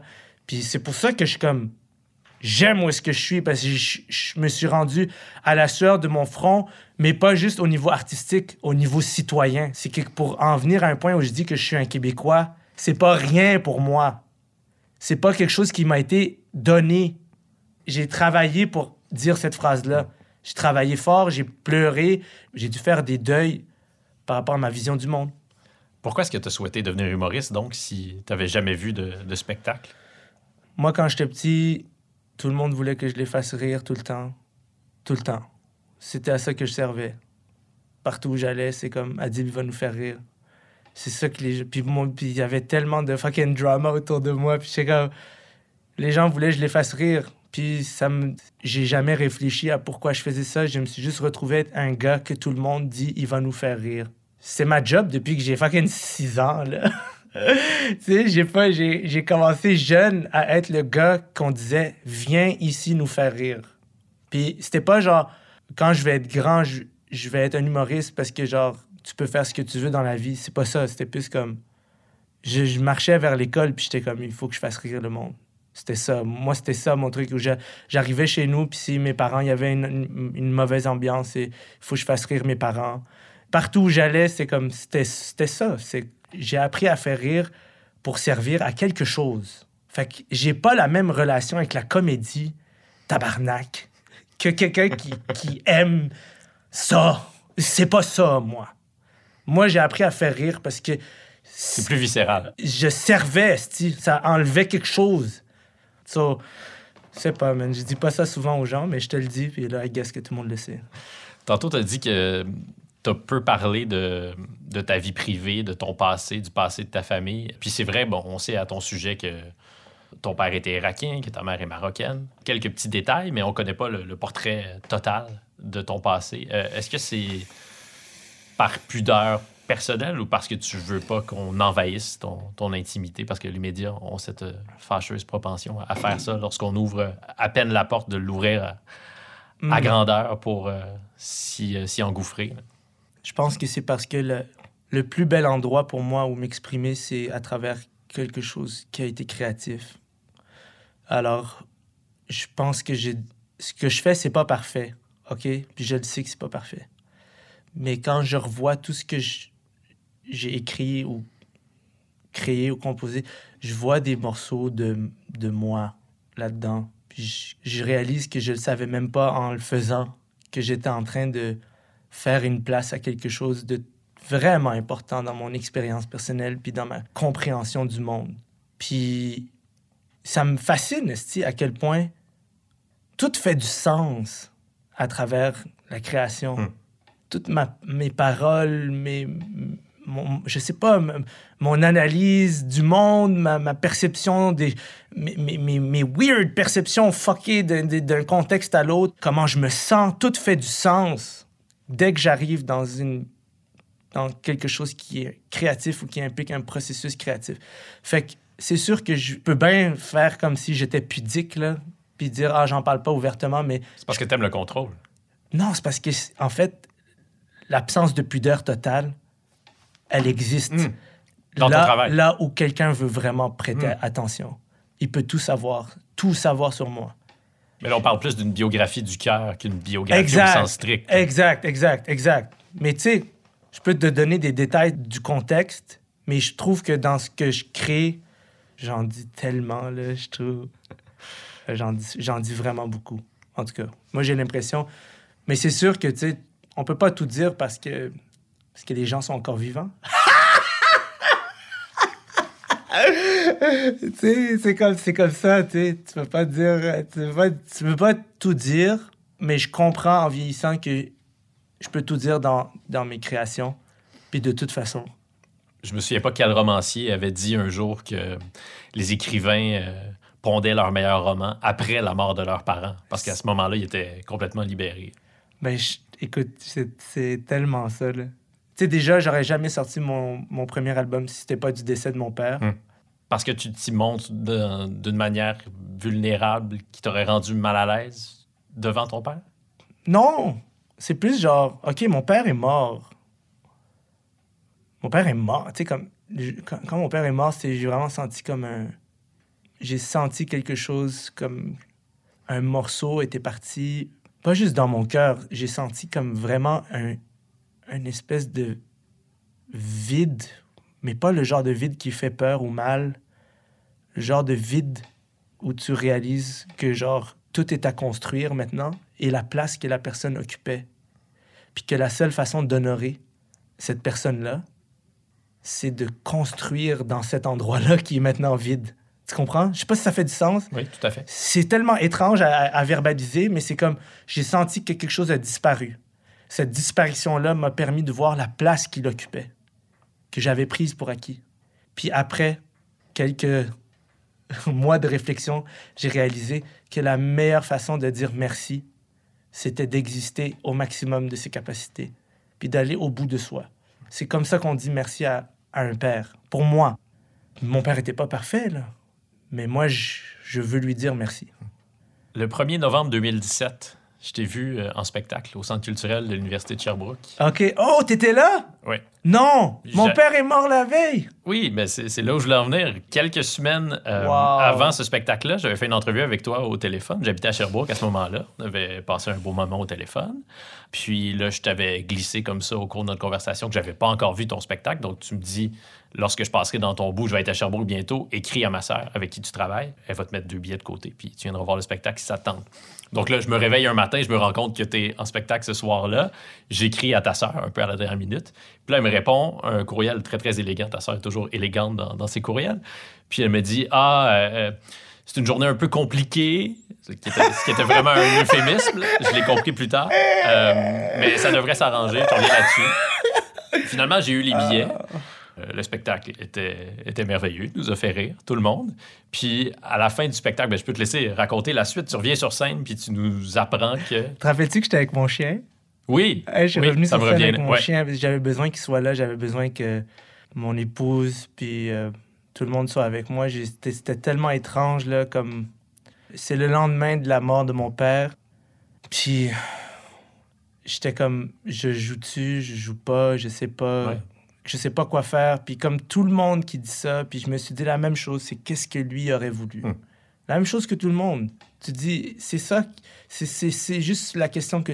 Puis tu le sais tout de suite, c'est quoi la réponse. Mon père n'aurait jamais voulu que je dérange 1200 personnes. tu comprends? Puis que je les déplace euh, à une autre journée. Puis il aurait jamais voulu que j'annule ce spectacle-là. Puis ça m'a fait du bien de faire ça. Hmm. Ça m'a fait du bien. Je me suis... J'ai, ressenti... Je l'ai pas dit au début du show, mais j'ai ressenti beaucoup d'amour tout le long du show. Comme... Je sais pas, I guess que j'étais comme... J'avais besoin de sentir que je servais à quelque chose. La réaction des 1200 personnes qui, après nous avoir fait rire pendant ces deux heures-là, tu nous as appris cette chose-là. C'était Ah ouais, incroyable. c'était- On en- ouais. Ça aussi, c'était une sorte de miracle. Ah, pour, pour vous, parce que vous étiez comme, comment il a fait pour... euh, Ben, Parce que moi, j'étais... Moi, je, sentais, comme je t'ai dit, j'ai. Pour moi, c'était une expérience qui était comme métaphysique, la mort de mon père. J'ai enfin compris que c'est drôle à dire, j'ai enfin compris qu'est-ce que ça pouvait peut-être être, un père, dans l'esprit d'un son enfant. ou- C'est un territoire entier dans ton esprit. C'est une, une partie de, de tout ce que tu sais et tout ce que tu es, c'est cette personne-là. Puis quand elle part, à la fois, il y a une pression qui, qui, qui est comme... qui est plus sur tes épaules. C'est tellement weird. Je me sentais léger ce soir-là parce que je, je croyais qu'il était avec moi encore. Tu sais, je, je le sentais encore avec moi. Je- j'avais jamais joué, moi, encore un spectacle en sentant qu'il y avait comme une présence avec moi sur scène, une présence bienveillante, de l'amour, quelque chose qui m'aime. Moi, j'avais pas joué encore comme ça. Puis mon père, quand il est parti, j'ai ressenti beaucoup d'amour. J'ai ressenti quelque chose euh, tellement présent, tellement avec moi que c'était la première fois que je jouais un spectacle puis que j'avais l'impression que il y avait de l'amour dans l'air. Parce que jusque-là, pour moi, je faisais de l'humour pour survivre. J'ai jamais fait de l'humour en me disant ça va être le fun ce soir. C'était toujours comme oh my god, il faut survivre, tu sais. Puis ce soir-là, c'est tellement ironique, mais mon père était plus là, puis je ressentais de l'amour, puis je sentais que quelque chose ou quelqu'un était avec moi, puis qui m'aimait. Ah, c'est que c'est drôle la vie, man. C'est tellement étrange, hein. on n'est pas obligé de parler de, de ça peut, plus longtemps ouais. si. Non, euh, non, non, ça veux me pas- dérange pas du Je veux pas te ramener dans ces, non, émotions tristes-là. C'est c'est pas triste. Je pleure parce que ça me, ça me permet de juste réaliser. Pleure parce que c'est vrai. Je pleure parce que ça existe. J'ai des larmes aux yeux parce que très peu de choses sont aussi réelles que genre perdre un père. C'est là que tu réalises. Toute ma vie, c'est pas mal de la bullshit quand tu vis des moments comme ça. C'est là que tu, tu- ça, en tout cas, on oublie, hein. On oublie. Est-ce que vous avez été, est-ce que vous, vous avez, euh, vous êtes parvenu à être dans la vérité dans, dans les derniers moments de ton père? Oui. Ouais, ouais. Moi, je, je suis vraiment chanceux parce que j'ai passé. euh, du moment qu'il m'a annoncé euh, qu'il a, il a- il avait déjà eu une tumeur auparavant, donc je te dis, comme dans le temps que j'étais assez quoi. Lui, il avait eu une première tumeur, puis ça, ça, ça s'était réglé. Mais après ça, quand il m'a annoncé son cancer du poumon, j'ai passé genre trois mois avec lui. Puis je sais pas si c'est tellement étrange, mais mon premier réflexe, c'était de vouloir comme sauver, le sauver. Hmm. J'ai comme, j'ai commencé à faire des recherches, là, de comme, comme comment on peut aider quelqu'un qui a le cancer à comme, à comme régler ça. Puis j'étais fucking motivé. Puis genre, Je vais devenir oncologiste. ben, tu sais, tu le sais que tu sais rien, mais tu dis, il faut que je fasse quelque chose. Je, je peux pas rien faire, tu sais. Je peux, je peux pas rien faire. Puis là, j'essayais, tu sais, je posais des questions, je m'informais, j'apportais des, des, des idées. Puis à un certain moment, tu sais, comme, j'ai juste compris que mon père, c'était comme, non, genre, il embarquait pas là-dedans. Puis à ce moment-là, j'étais vraiment fâché. Puis quand, quand, quand j'ai, quand j'ai, j'ai- quand la colère s'est dissipée, j'ai juste compris que, genre, en fait, j'ai jamais accepté cette personne-là telle qu'elle est, tu sais. Puis elle est comme ça. Puis je l'accepte comme ça. Excuse-moi. C'est fucking Ça va. fou, là. Ça m'a donné deux mois pour accepter quelqu'un comme il est, accepter mon père comme il est. Puis c'était la première fois de ma vie que je goûtais à ça, tu sais. Que je goûtais à juste pas avoir d'attente avec une personne. Juste le prendre pour qu'est-ce qu'il est, puis qu'est-ce qu'il a à donner. Puis c'était tellement nice. C'est les plus beaux moments de ma vie.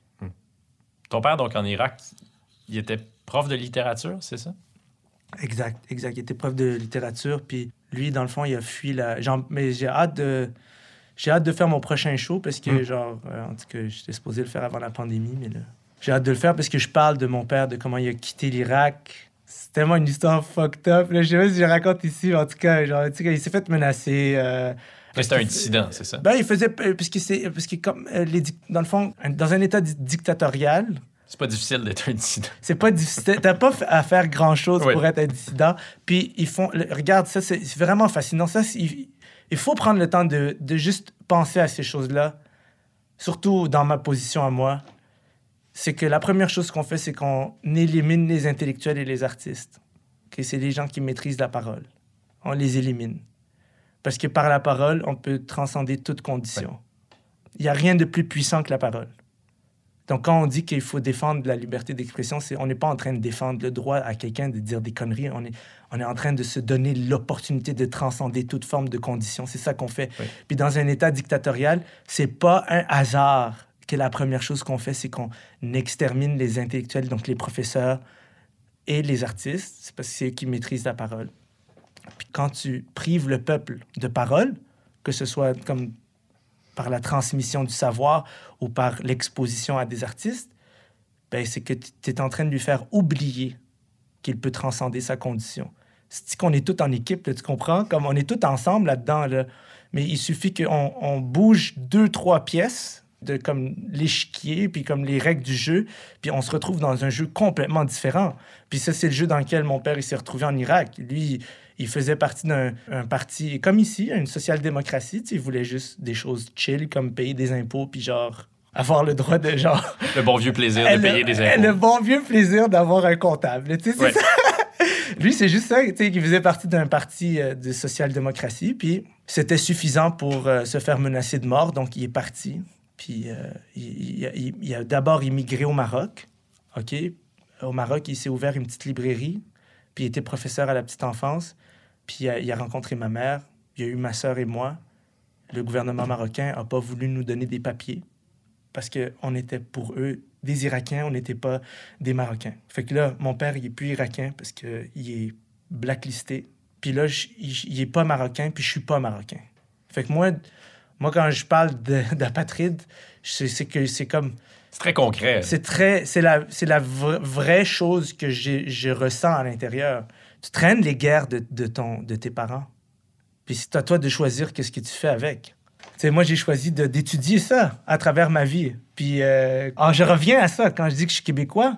Il faut savoir que ça vient du gars qui est apatride. Par absence de papier. On parle, on parle au niveau légal, genre, j'ai pas de papier, tu sais. Fait que, on a fui une deuxième fois. Dans le fond, là, on a fui, le- il, a, il a quitté le Maroc, puis on, on est, on est arrivé à- aux États-Unis. Avec, on a fait À une- Buffalo. À Buffalo. Tu connais l'histoire? Non, non, mais je connaissais Ah, ce détail-là. OK, ouais, on est arrivé à Buff. On est arrivé d'abord à New York. Après ça, mes parents sont fait référer à une espèce de travailleuse sociale qui les a envoyés à Buffalo avec l'argent qui leur restait parce qu'il y avait un, un immeuble pour, euh, pour réfugiés puis personnes euh, dans des situations précaires. Puis on a vécu deux mois avec euh, des réfugiés, des personnes atteintes de maladies mentales, des sans-abri. Puis euh, après ça, on est arrivé au Québec parce que je, je raconterai pas toute l'histoire parce que je veux garder le punch sur scène puis j'aimerais vraiment que les gens viennent voir ce show. On va aller te voir, oui. Je veux vraiment, tu sais, d'habitude, je suis comme celui qui veut pas faire de promo parce que je pense que pour faire de la promo, il faut être juste heureux de ce que tu présentes. Puis j'ai pas toujours été heureux d'être qui je suis, OK? Mais ce show-là, je sais que je vais vouloir le promouvoir tel qu'il le faut parce que je veux raconter l'histoire de mon père. Je sens que je sers à quelque chose. Enfin, tabarnak. je raconte l'histoire de quelqu'un d'autre, ça me fait tellement du bien. Puis mon père, il a choisi le Québec parce que s- il était un fan de Victor Hugo. Il a lu tout. Célèbre écrivain québécois. Non, mais il se disait si mes enfants ils peuvent parler la langue Hmm. du plus grand auteur de tous les temps, selon lui, ce sera sa plus grande victoire à lui, à mon père. C'était ça sa motivation de Ça veut choisir. dire que ton père lisait euh, Hugo euh, en arabe ou en, arabe. En arabe. Puis il était tellement déçu de ne pas être capable de le lire en français Mhm. qu'il a, déc- il a choisi le Québec pour que nous, on puisse vivre dans un endroit où on pourra juste parler sa langue préférée à mon père. La langue préférée de mon père, c'était celle qui parlait pas. Tu sais, quand je te dis que genre... J'ai des motivations pour dire ce que je dis, tu comprends? Il sort pas ça de nulle part, Adib. J'ai des motivations, j'ai des motivations. Je connais mes motivations, certaines d'entre elles du moins. Il est motivé et il connaît ses motivations. il est doublement motivé. Mais- Euh, Ça veut dire ça que ton père t'a jamais vu sur scène ou qu'il n'a jamais pu comprendre ce que tu disais sur scène? jamais, il a jamais compris un mot que je dis sur scène. Et Il voyait l'effet que ça produisait, mais il savait pas ce que tu disais. Exact. Il disait bravo, j'ai vu que ça riait beaucoup. Puis ça finissait là, il savait pas ce que je disais. Moi, je lui disais tant mieux, papa, parce que je dis des choses vulgaires. là. Mon père était trop pudique. Mais tu sais, ça, il a toujours compris. Il dit Ok, je comprends, genre, c'est ton métier. Tu fais ce que tu as à faire pour que les gens ils passent une belle soirée. C'était ça, mais, mais non, il a jamais compris un mot de ce que je dis. euh. C'est c'est ça aussi. Tout le monde cherche la reconnaissance de Oui. son père. Puis ou nos de parents son- comprennent jamais vraiment, ce qu'on est en train de faire. puis imagine quand ils comprennent vraiment, vraiment pas. Là, t'es comme, ah, ah, ok, genre, j'aurais vraiment jamais ça. Tu sais, mon père, il va jamais savoir ce que je fais. Puis c'est correct, parce que je pense qu'il m'a vu heureux d'entreprendre quelque chose, tu sais. Fait que ça, c'est, ça, c'est bon, ça. Comment est-ce que Jacques Brel est arrivé dans ta vie? Puis qu'est-ce qui t'a fait ressentir à l'intérieur pour que tu, euh, tu l'embrasses euh, à ce point-là? C'est tellement étrange, Jacques Brel, la place que ça, ça a occupé dans, dans ma vie. C'est, ça comme par rapport, pour vrai, parce que, genre, tu sais, aujourd'hui. Radiohead et Jacques Brel. Oui, c'est fucking weird, man. Ça, comme, c'est... Ça n'a aucun rapport. J'étais obsédé par lui, c'est pas compliqué. J'étais juste tout simplement obsédé. J'étais obsédé. Pour... Comment est-ce qu'un gars de 15 ans peut être ému par la chanson des vieux amants? Ça n'a pas rapport. Je sais pas ce que je faisais là, mais moi, ça me touchait. Puis, il y a quelque chose, y a quelque chose dans, dans, dans son écriture, dans son interprétation. Puis il y a aussi, je pense, quelque chose dans juste la candeur derrière certains gestes créatifs, comme juste de s'amuser, s'en calisser. Il y a comme il y a, il y a, il y a- une forme de liberté aussi, je trouvais que sais comme je sais pas, comme la valse à mille temps, c'est gangster quand tu y penses, c'est vraiment compliqué d'arriver à ce genre de résultat là. Il faut vraiment que tu t'amuses ou que genre t'aies une abandon pour puis moi je suis rentré euh, dans l'univers Jacques Brel comme tout le monde à travers Ne me quitte pas, à travers les chansons d'amour. Puis tu sais moi je pense que comme il y a juste ça de vrai dans la vie, comme essayer de essayer de comprendre l'amour, essayer de trouver l'amour. Je, je trouve tout le, le reste me sonne faux. Tu sais, tout le reste, c'est comme. Je sais pas, si c'est c'est pas en harmonie avec la volonté de chercher l'amour. Fait que je pense que c'est pour ça que. Tu sais, moi, j'ai. Je suis obsédé par les chansons d'amour, puis je pense que ça n'a rien à voir avec, avec le fait que, genre, c'est dur être en couple. là. C'est pas ça, là. C'est pas ça. C'est plus comme. Moi, je pense qu'à travers la chanson d'amour, je peux vivre tout mon questionnement de ce- qu'est-ce que c'est que d'exister. Mais Jean-Pierre Ferland disait que les chansons d'amour sont aussi des chansons politiques. C'est Exact. très beau. Je suis tellement d'accord. Je suis tellement d'accord parce qu'il y a ta nature à toi, puis il y a ta culture, puis t'es comme t'es constamment en interaction avec la nature puis la culture. Puis il y a quelque chose dans la relation amoureuse ou il y a quelque chose dans la quête d'amour qui touche à ces affaires-là. Qui c'est comme c'est la en fait tu sais moi ce que je me disais toujours c'est que ta famille c'est ta première expérience de citoyen, c'est ta première expérience politique. Ok, c'est ta première expérience de prise de parole. C'est comme c'est là C'est très politique, la famille. Ah, c'est tellement politique. C'est tellement politique. Puis chercher l'amour, puis trouver l'amour, puis essayer de comprendre l'amour, c'est les deux personnes qui vont gérer l'État. Tu sais, c'est comme, il y a quelque chose à l'intérieur de nous qui a besoin de fabriquer quelque chose, qui a besoin de fabriquer comme une équipe, une institution, une union. J'y crois tellement à ça. là. Je pense tellement que tu peux te réaliser en tant qu'être humain à travers comme juste la, la, la recherche de, de l'amour. Je vois pas comment je serais l'homme que je suis aujourd'hui si c'était pas de mon épouse, par exemple. Je, je vois pas. Je vois, je penserais mort. Je, je vois pas comment tu peux exister pleinement s'il y a pas quelqu'un qui t'aime pour tout ce que tu as de, de beau et de pas beau. Tu l'appelles ton épouse par coquetterie ou parce que c'est réellement ton épouse? Non, je suis marié. On est marié, ouais. Ouais. Pourquoi? Pourquoi, man? C'est tellement une bonne question. Pourquoi? Moi, je suis un, je suis un romantique euh, dans le sens où je- j'aime rêver des choses à long terme. J'aime les idées comme j'espère vraiment que je vais mourir vieux avec mon épouse. Des vieux amants. Des vieux amants. La chanson, c'est bon point, bon, bon lien parce que ça me fait rêver, ça me donne de l'espoir de me dire un jour je vais être vieux avec mon épouse. Moi, j'aime ça, ça vient me chercher. Mais tu sais, je suis pas romantique, genre, Ah, yo, quoi, je l'amène toujours au resto avec les fleurs puis des surprises, c'est pas ça que je veux dire. C'est plus mon genre de dire comme. Romantique au, au sens réel du terme. là. Ben, c'est mon genre de dire, babe, ça serait le fun qu'on soit deux, deux vieux, là, tu sais. Puis euh, elle va me dire, veux-tu bien me laisser tranquille? Va-t'en va-t'en avec tes estis de projet, là. On va, on va voir si on va te faire un autre cinq ans. mais, elle est trop, elle est trop réaliste, puis terre à terre, puis pragmatique par rapport à moi. Mais moi, j'ai ce côté-là où, euh, comme je t'ai dit, moi, j'ai besoin d'appartenir à quelqu'un. Depuis que je suis petit, je rêve d'être en amour. Mais c'est beau ce que tu dis. Tu rêves non pas de posséder quelqu'un, mais d'appartenir à quelqu'un. Je veux appartenir à quelqu'un. Je, je pense vraiment que je suis, mes capacités sont, sont réelles quand je, quand il y a- C'est tellement facile à dire parce que ça tient pas en compte le quotidien de la vie, OK? Mais, mais, mais je peux être une meilleure version de moi-même quand j'appartiens à quelqu'un.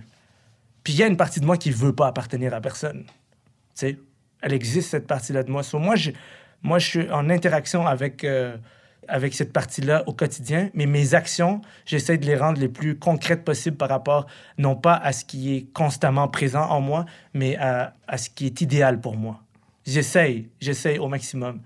Puis moi, je me considère vraiment chanceux que mon épouse euh, m'ait accepté comme je suis, puis avec tout ce, tout ce que ça comporte d'être marié avec un, un artiste. fait que je- c'est ça, j'ai envie d'être... euh, J'aime vraiment... la- de- quand j'étais petit, je rêvais d'être... Je rêvais de ça. Je sais que c'est étrange, mais genre... J'avais six ans, puis genre, je rêvais vraiment que, genre, un jour, je vais, je vais être amoureux d'une fille, puis on va être mariés. Puis genre, je vais, je veux faire des affaires pour elle. Et faire des affaires, point. je vais faire des affaires elle, mais comme, c'est, comme, c'était le genre de, c'est le genre de rêve que j'avais quand j'étais petit, fait que ça me rend heureux. C'était vraiment, moi, ça m'a, rendu heureux de faire ça. Est-ce qu'il va y avoir un jour un autre film signé Adib Al-Khalidé? Grave, moi, j'ai, tu sais, dans le fond, le- le- le- la sortie que j'avais faite à Tout le monde en parle par rapport à, à la diversité, Ouais. plus j'y pense, plus je suis comme, tu sais, moi, j'ai essayé de développer des émissions au Québec, puis c'est vraiment compliqué, OK? Puis j'ai essayé de développer des émissions qui puisent dans mon vécu, puis qui puisent dans l'écosystème duquel je, je viens. Mhm. Puis plus je, je persévère dans ma réflexion, plus je réalise que, tu sais, je viens du bas de l'échelle socio-économique québécois. Puis ça, c'est pas une question de couleur de peau, c'est pas une question de homme, femme, d'orientation sexuelle. C'est juste, je viens d'un endroit où il y a une réalité, il y a une lecture des ressources qui n'est pas la même. Tu sais, moi, aujourd'hui, mes amis, j'ai beaucoup d'amis dans le milieu artistique qui viennent de, de la classe moyenne ou classe élevée, qui ont été, par exemple, à l'école privée, puis qui me disent que leur premier jour d'école, on leur a dit Vous êtes l'élite de demain. Moi, j'ai déjà une professeure qui a appelé ma mère pour dire Votre fils est retardé mental. OK? Puis- Ces mots-là. Ces mots-là. Puis, puis la joke que je dis après, c'est. c'est puis mes parents étaient comme Pourquoi tu nous appelles pour nous dire quelque chose qu'on sait déjà? T'es pas un prof, si t'es supposé nous apprendre quelque chose. Mais, Mais- je te confirme qu'à l'école secondaire d'Asbestos, où moi j'ai étudié, on nous a pas dit au Que vous, premier que jour. vous êtes l'é- l'élite de demain. Vraiment pas. Mais tu comprends qu'il y a une différence de milieu. On est d'accord là-dessus. Il y a des gens à qui on dit vous êtes l'élite de demain, puis il y a des gens à, qui on dit pas ça. Ouais. Déjà sentir Puis- qu'il y a des gens qui ont, confa- qui ont confiance en soi, ça nous confère une sorte de pouvoir. Exact. Puis moi, sais-tu, c'est quoi que j'ai envie de raconter? J'ai envie de raconter d'où je viens. Puis d'où je viens, ça fait peur aux gens. C'est ça que je veux dire par rapport à la diversité. Je viens d'un endroit qui fait peur aux gens. Je le vois dans les yeux des gens à qui je présente mes idées. Oh, c'est c'est intense ça. Oh, c'est sombre. Oh, c'est donc ben si. C'est comme c'est même pas 1% de ce que j'ai vu. Alors, il y a comme un, un- un clivage tellement profond entre ce qui est. euh, c'est comme. Tu sais, moi, j'ai une série que j'ai trimballée chez tous les diffuseurs du Québec.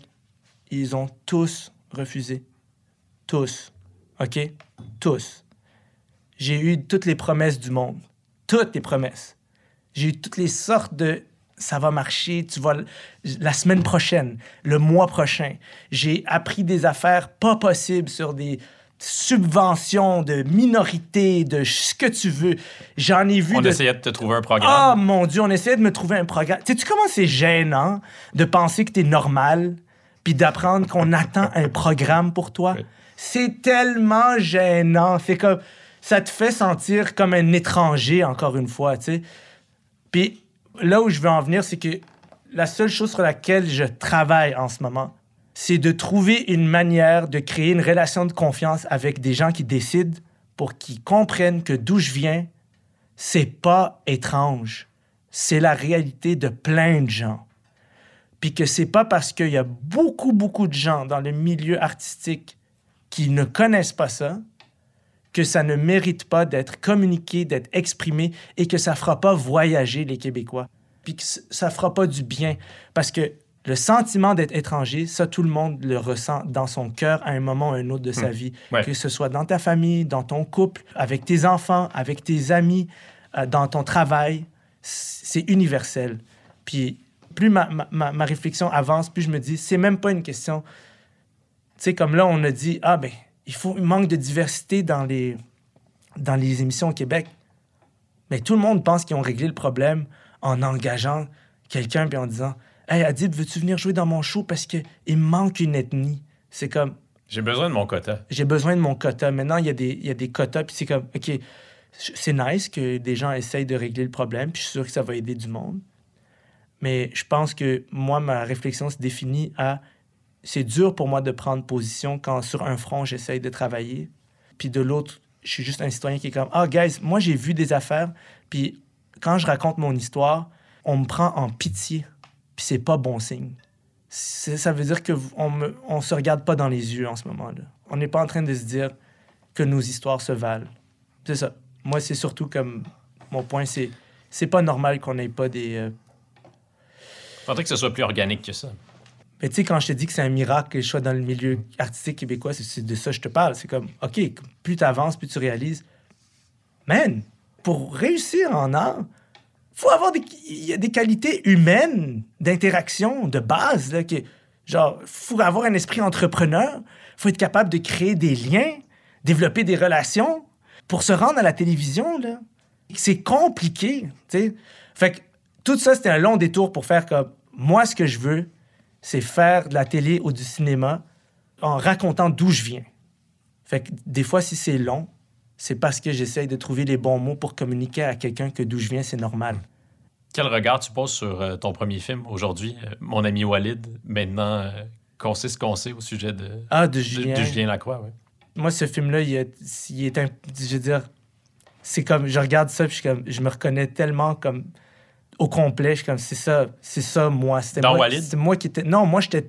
À ce moment-là de, de ma vie, je suis un gars qui est tanné d'attendre. OK? Il faut que tu comprennes là, que je, me fais promettre des affaires à gauche, à droite.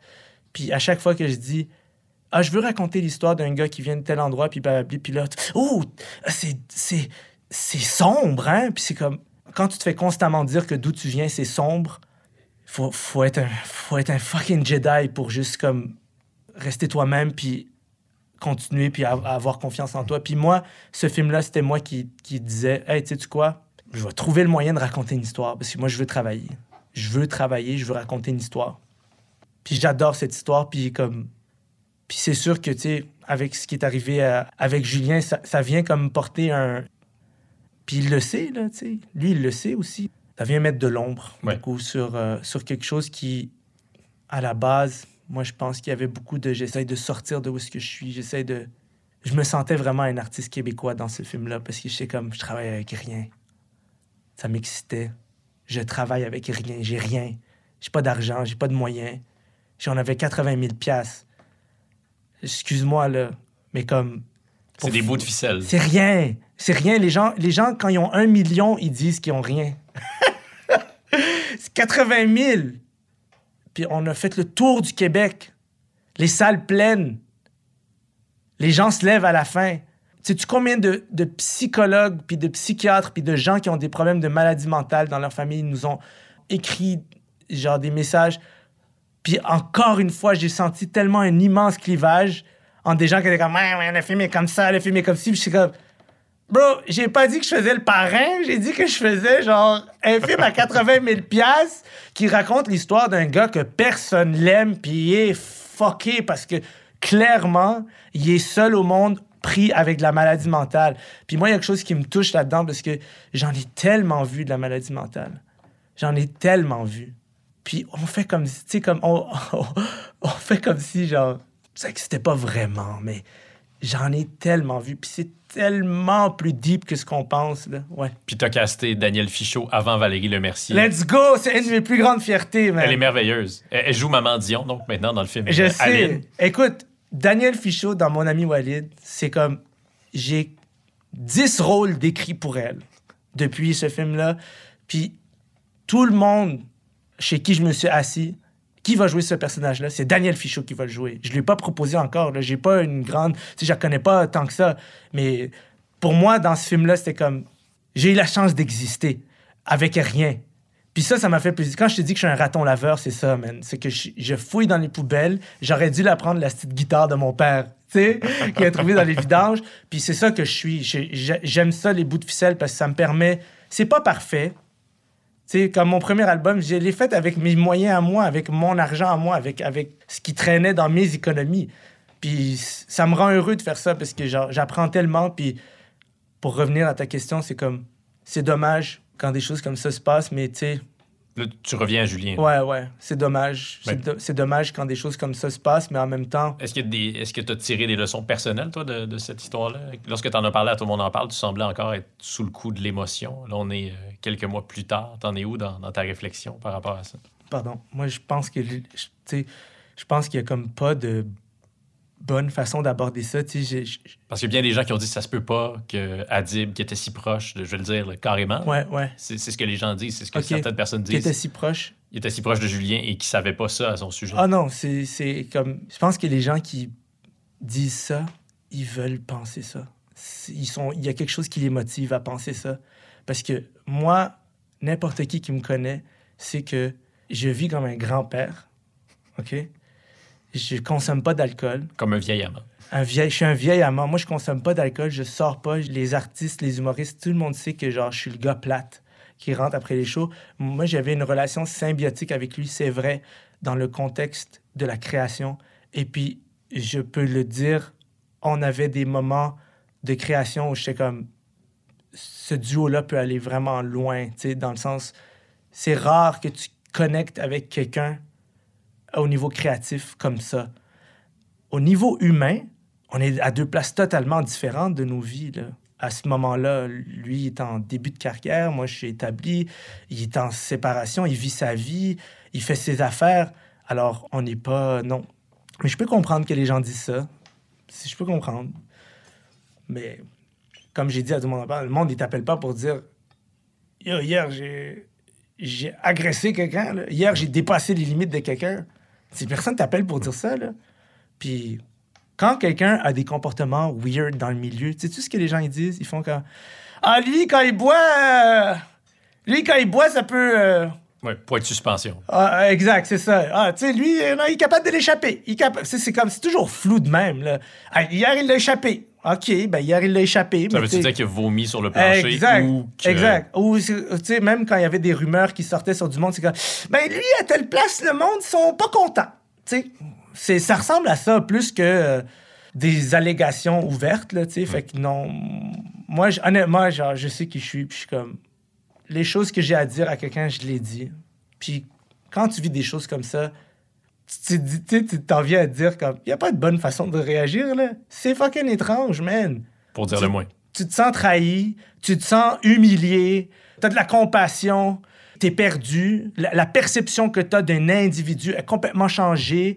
C'est intense, mais en même temps, les artistes, en général, tu peux pas savoir, man. Tu comprends? Tu peux pas savoir. Comme j'en apprends des vertes et des pas mûres à chaque fucking jour sur quelqu'un, puis je suis comme, bon, ben tabarnak, qu'est-ce que je te dis? C'est comme, Ouais. c'est comme ça. Mais il y a une différence entre être un peu bizarre Ah ouais, et ouais, ouais, ouais. euh, être un agresseur. Exactement. Non, non. Là-dessus, là-dessus c'est pas ça que je dis, mais ce que je veux dire, c'est. C'est comme, qu'est-ce que tu veux que je dise à quelqu'un qui me dit, tu le savais? C'est comme, non, je savais pas. OK, ouais, mais moi, je pense que tu savais. OK, ben, ben, fuck off. Tu sais, je pense qu'il n'y a rien de mieux à dire que fuck off. On entre bientôt dans la huitième heure de, De ce balado, euh, Adib. Qu'en dirais-tu si on concluait, si je te demandais de me raconter l'histoire d'une autre guitare, de la, de la Stratocaster turquoise? C'est une Fender Stratocaster turquoise, donc que ton Exact. père a trouvé. C'était pas dans les poubelles cette fois-là. Non, c'était pas dans les poubelles, c'est que mon père était chauffeur de taxi. Toute notre vie au Canada, dans le fond. Puis, euh, il travaillait la nuit, mon père. Fait que, euh, dans le fond, c'est ça. Tous, tous les soirs, il, il partait travailler. Puis, euh, un soir d'hiver, il, y a un client qui lui a demandé de, d'aller à Québec. Fait que Ça là, arrive, ça. Ça arrive, mais tu sais, il travaille à Montréal, mais tu sais, normalement, les courses de, de longue durée ou de longue distance, c'est des tarifs fixes. Ouais. C'est des espèces de 250 pièces, 300 pièces, quelque chose de même. Puis pour te dire, un chauffeur de taxi, ça fait à peu près genre 100 pièces par nuit, 100 120 pièces après avoir payé sa voiture, la location, parce que c'était mon père louait son taxi. Fait euh, il y a un prix à chaque jour pour la location, puis tu payes ton gaz, puis tu manges, puis tout. Fait que, tu sais, à la fin de, ton shift, il te reste genre 80 pièces, 70 pièces, ça dépend des soirs. Fait que lui, c'est sûr qu'il était tellement heureux. C'était avantageux. Avantageux, mais dit, OK, c'est sûr que je dois aller jusqu'à Québec, mais je fais 300 pièces, c'est vraiment nice. Fait qu'il il amène le gars à Québec, puis une fois arrivé à Québec, le gars, il dit, j'ai pas d'argent. j'ai rien pour toi, mon chum. puis... euh, C'est pas comme une course à 10 piastres où là, ben, non, t'es c'est à triste. Québec, puis Ouais. le, le gars, il dit J'ai pas d'argent. Mais, tu sais, mon père, il a pas mal réagi. Il a juste fait comme Ah, bon, mais comment on peut régler ça, tu sais Puis le gars, il se sentait mal, fait qu'il lui a donné sa guitare. Puis c'est une Fender Stratocaster 1992. Puis un matin, mon père est arrivé avec ça. Ça vaut plus que 300 piastres. Là, ça vaut aujourd'hui, ça doit valoir genre 3005, quelque chose comme ça. Mais pour moi, c'est inestimable, là, maintenant, les cadeaux que c'est, parce que, genre, c'est comme si, genre, le bon Dieu avait envoyé comme une guitare dans ma maison. tu sais, c'est- moi, je le vois comme ça, genre, je vois le côté, genre, spirituel des choses. Parce que quand tu prends le pas de recul, des fois, sur la vie, les choses te parlent. Il y a d'abord eu une guitare dans la poubelle. Ensuite, il y a une guitare parce qu'un un voyou euh, s'est senti coupable d'être un voyou. Puis moi, je me suis retrouvé avec une guitare que j'aurais jamais, jamais dans 100 ans eu chez nous. Parce qu'il n'y avait pas d'instrument de musique qui se jouait chez moi. Puis il n'y avait pas de cours de musique qui s'était donné. Puis c'était pas genre. Puis YouTube est arrivé dans la vie de l'humanité. Puis s'il y a une chose que YouTube t'apprend, c'est qu'il y a des astis de bonnes personnes dans le monde qui ont du talent, puis qui prennent leur temps pour le partager avec les autres. Puis pour moi, c'est ça, les gens. Pour Quand- t'apprendre à jouer de la guitare ou à installer ton lave-vaisselle. C'est ça que je trouve fascinant. C'est qu'il y a quelqu'un quelque part qui s'est dit mes qualités puis mes connaissances, je veux les partager avec les autres. Puis ça, là-dedans, pour moi, il y a une grande. euh, je sais pas comment l'exprimer, mais il y a comme, il y a comme une. Tu sais, quand je te dis que, genre, pour moi, l'espoir se cache dans les, les choses petites et concrètes, j'ai dit ça tout à l'heure euh, en d'autres mots, c'est de ça que je parle. Quand je vois quelqu'un qui prend son temps pour aller donner un cours d'échecs en ligne, là, je suis comme, OK, c'est c'est comme ça qu'on change le monde. C'est vraiment comme ça qu'on le fait. Puis c'est pas sexy, puis c'est pas charmant, puis tu seras pas invité sur une grosse tribune, mais tu sais jamais comment t'as aidé quelqu'un à transcender sa condition. Puis moi, je suis obsédé par le transcendement de la condition parce que je l'ai vécu à plusieurs reprises, à des moments où je pensais que ça avancerait plus jamais, puis ça a avancé. Ne me reste plus euh, qu'une question avant de conclure cette euh, conversation transcendante. Ah! Adib Al-Khalidé, deviens-tu ce que tu as voulu? J'aime tellement juste faire les choses que je préfère pas savoir ce que je suis. J'aime juste faire. Puis c'est quand je fais les choses que oui, je deviens ce que est-ce que je- est-ce que je est-ce que je deviens ce que j'ai voulu? La réponse c'est fucking oui parce que genre il y a quelque chose en moi qui veut que je fasse un effort. Puis je le vois cette affaire là. Il y a quelque chose à l'intérieur de moi qui me dit fais un effort. Asti de cave. Puis ça, ce petit morceau-là qui veut que je fasse un effort, c'est plus grand que dire Ah, je suis content d'être un humoriste ou je suis content d'être un artiste. Parce que je sais que je peux l'appliquer à d'autres sphères de la vie, puis, puis peut-être le partager à mon tour avec quelqu'un. Merci, Adib. Merci à toi. C'était le dernier podcast d'Adib Al-Khalidé. Imagine ici! Oh my Ça serait pas si mal, non? Comme l'aigle, au plan balado. C'est assez, là. Là, c'est assez. Honnêtement, là, je peux. Comme, c'est un message à tous les autres podcasts. Arrêtez de m'inviter. C'était le dernier. Non, non. je- Je suis content d'avoir été ton dernier, Adib. Là, je vais comme rentrer chez nous en tenant le volant vraiment comme serré. Je vais être comme, OK, il faut juste pas que je meure après ce podcast-là. Non, s'il vous plaît, reste en vie. OK, c'est bon. vous plaît. Merci, infiniment.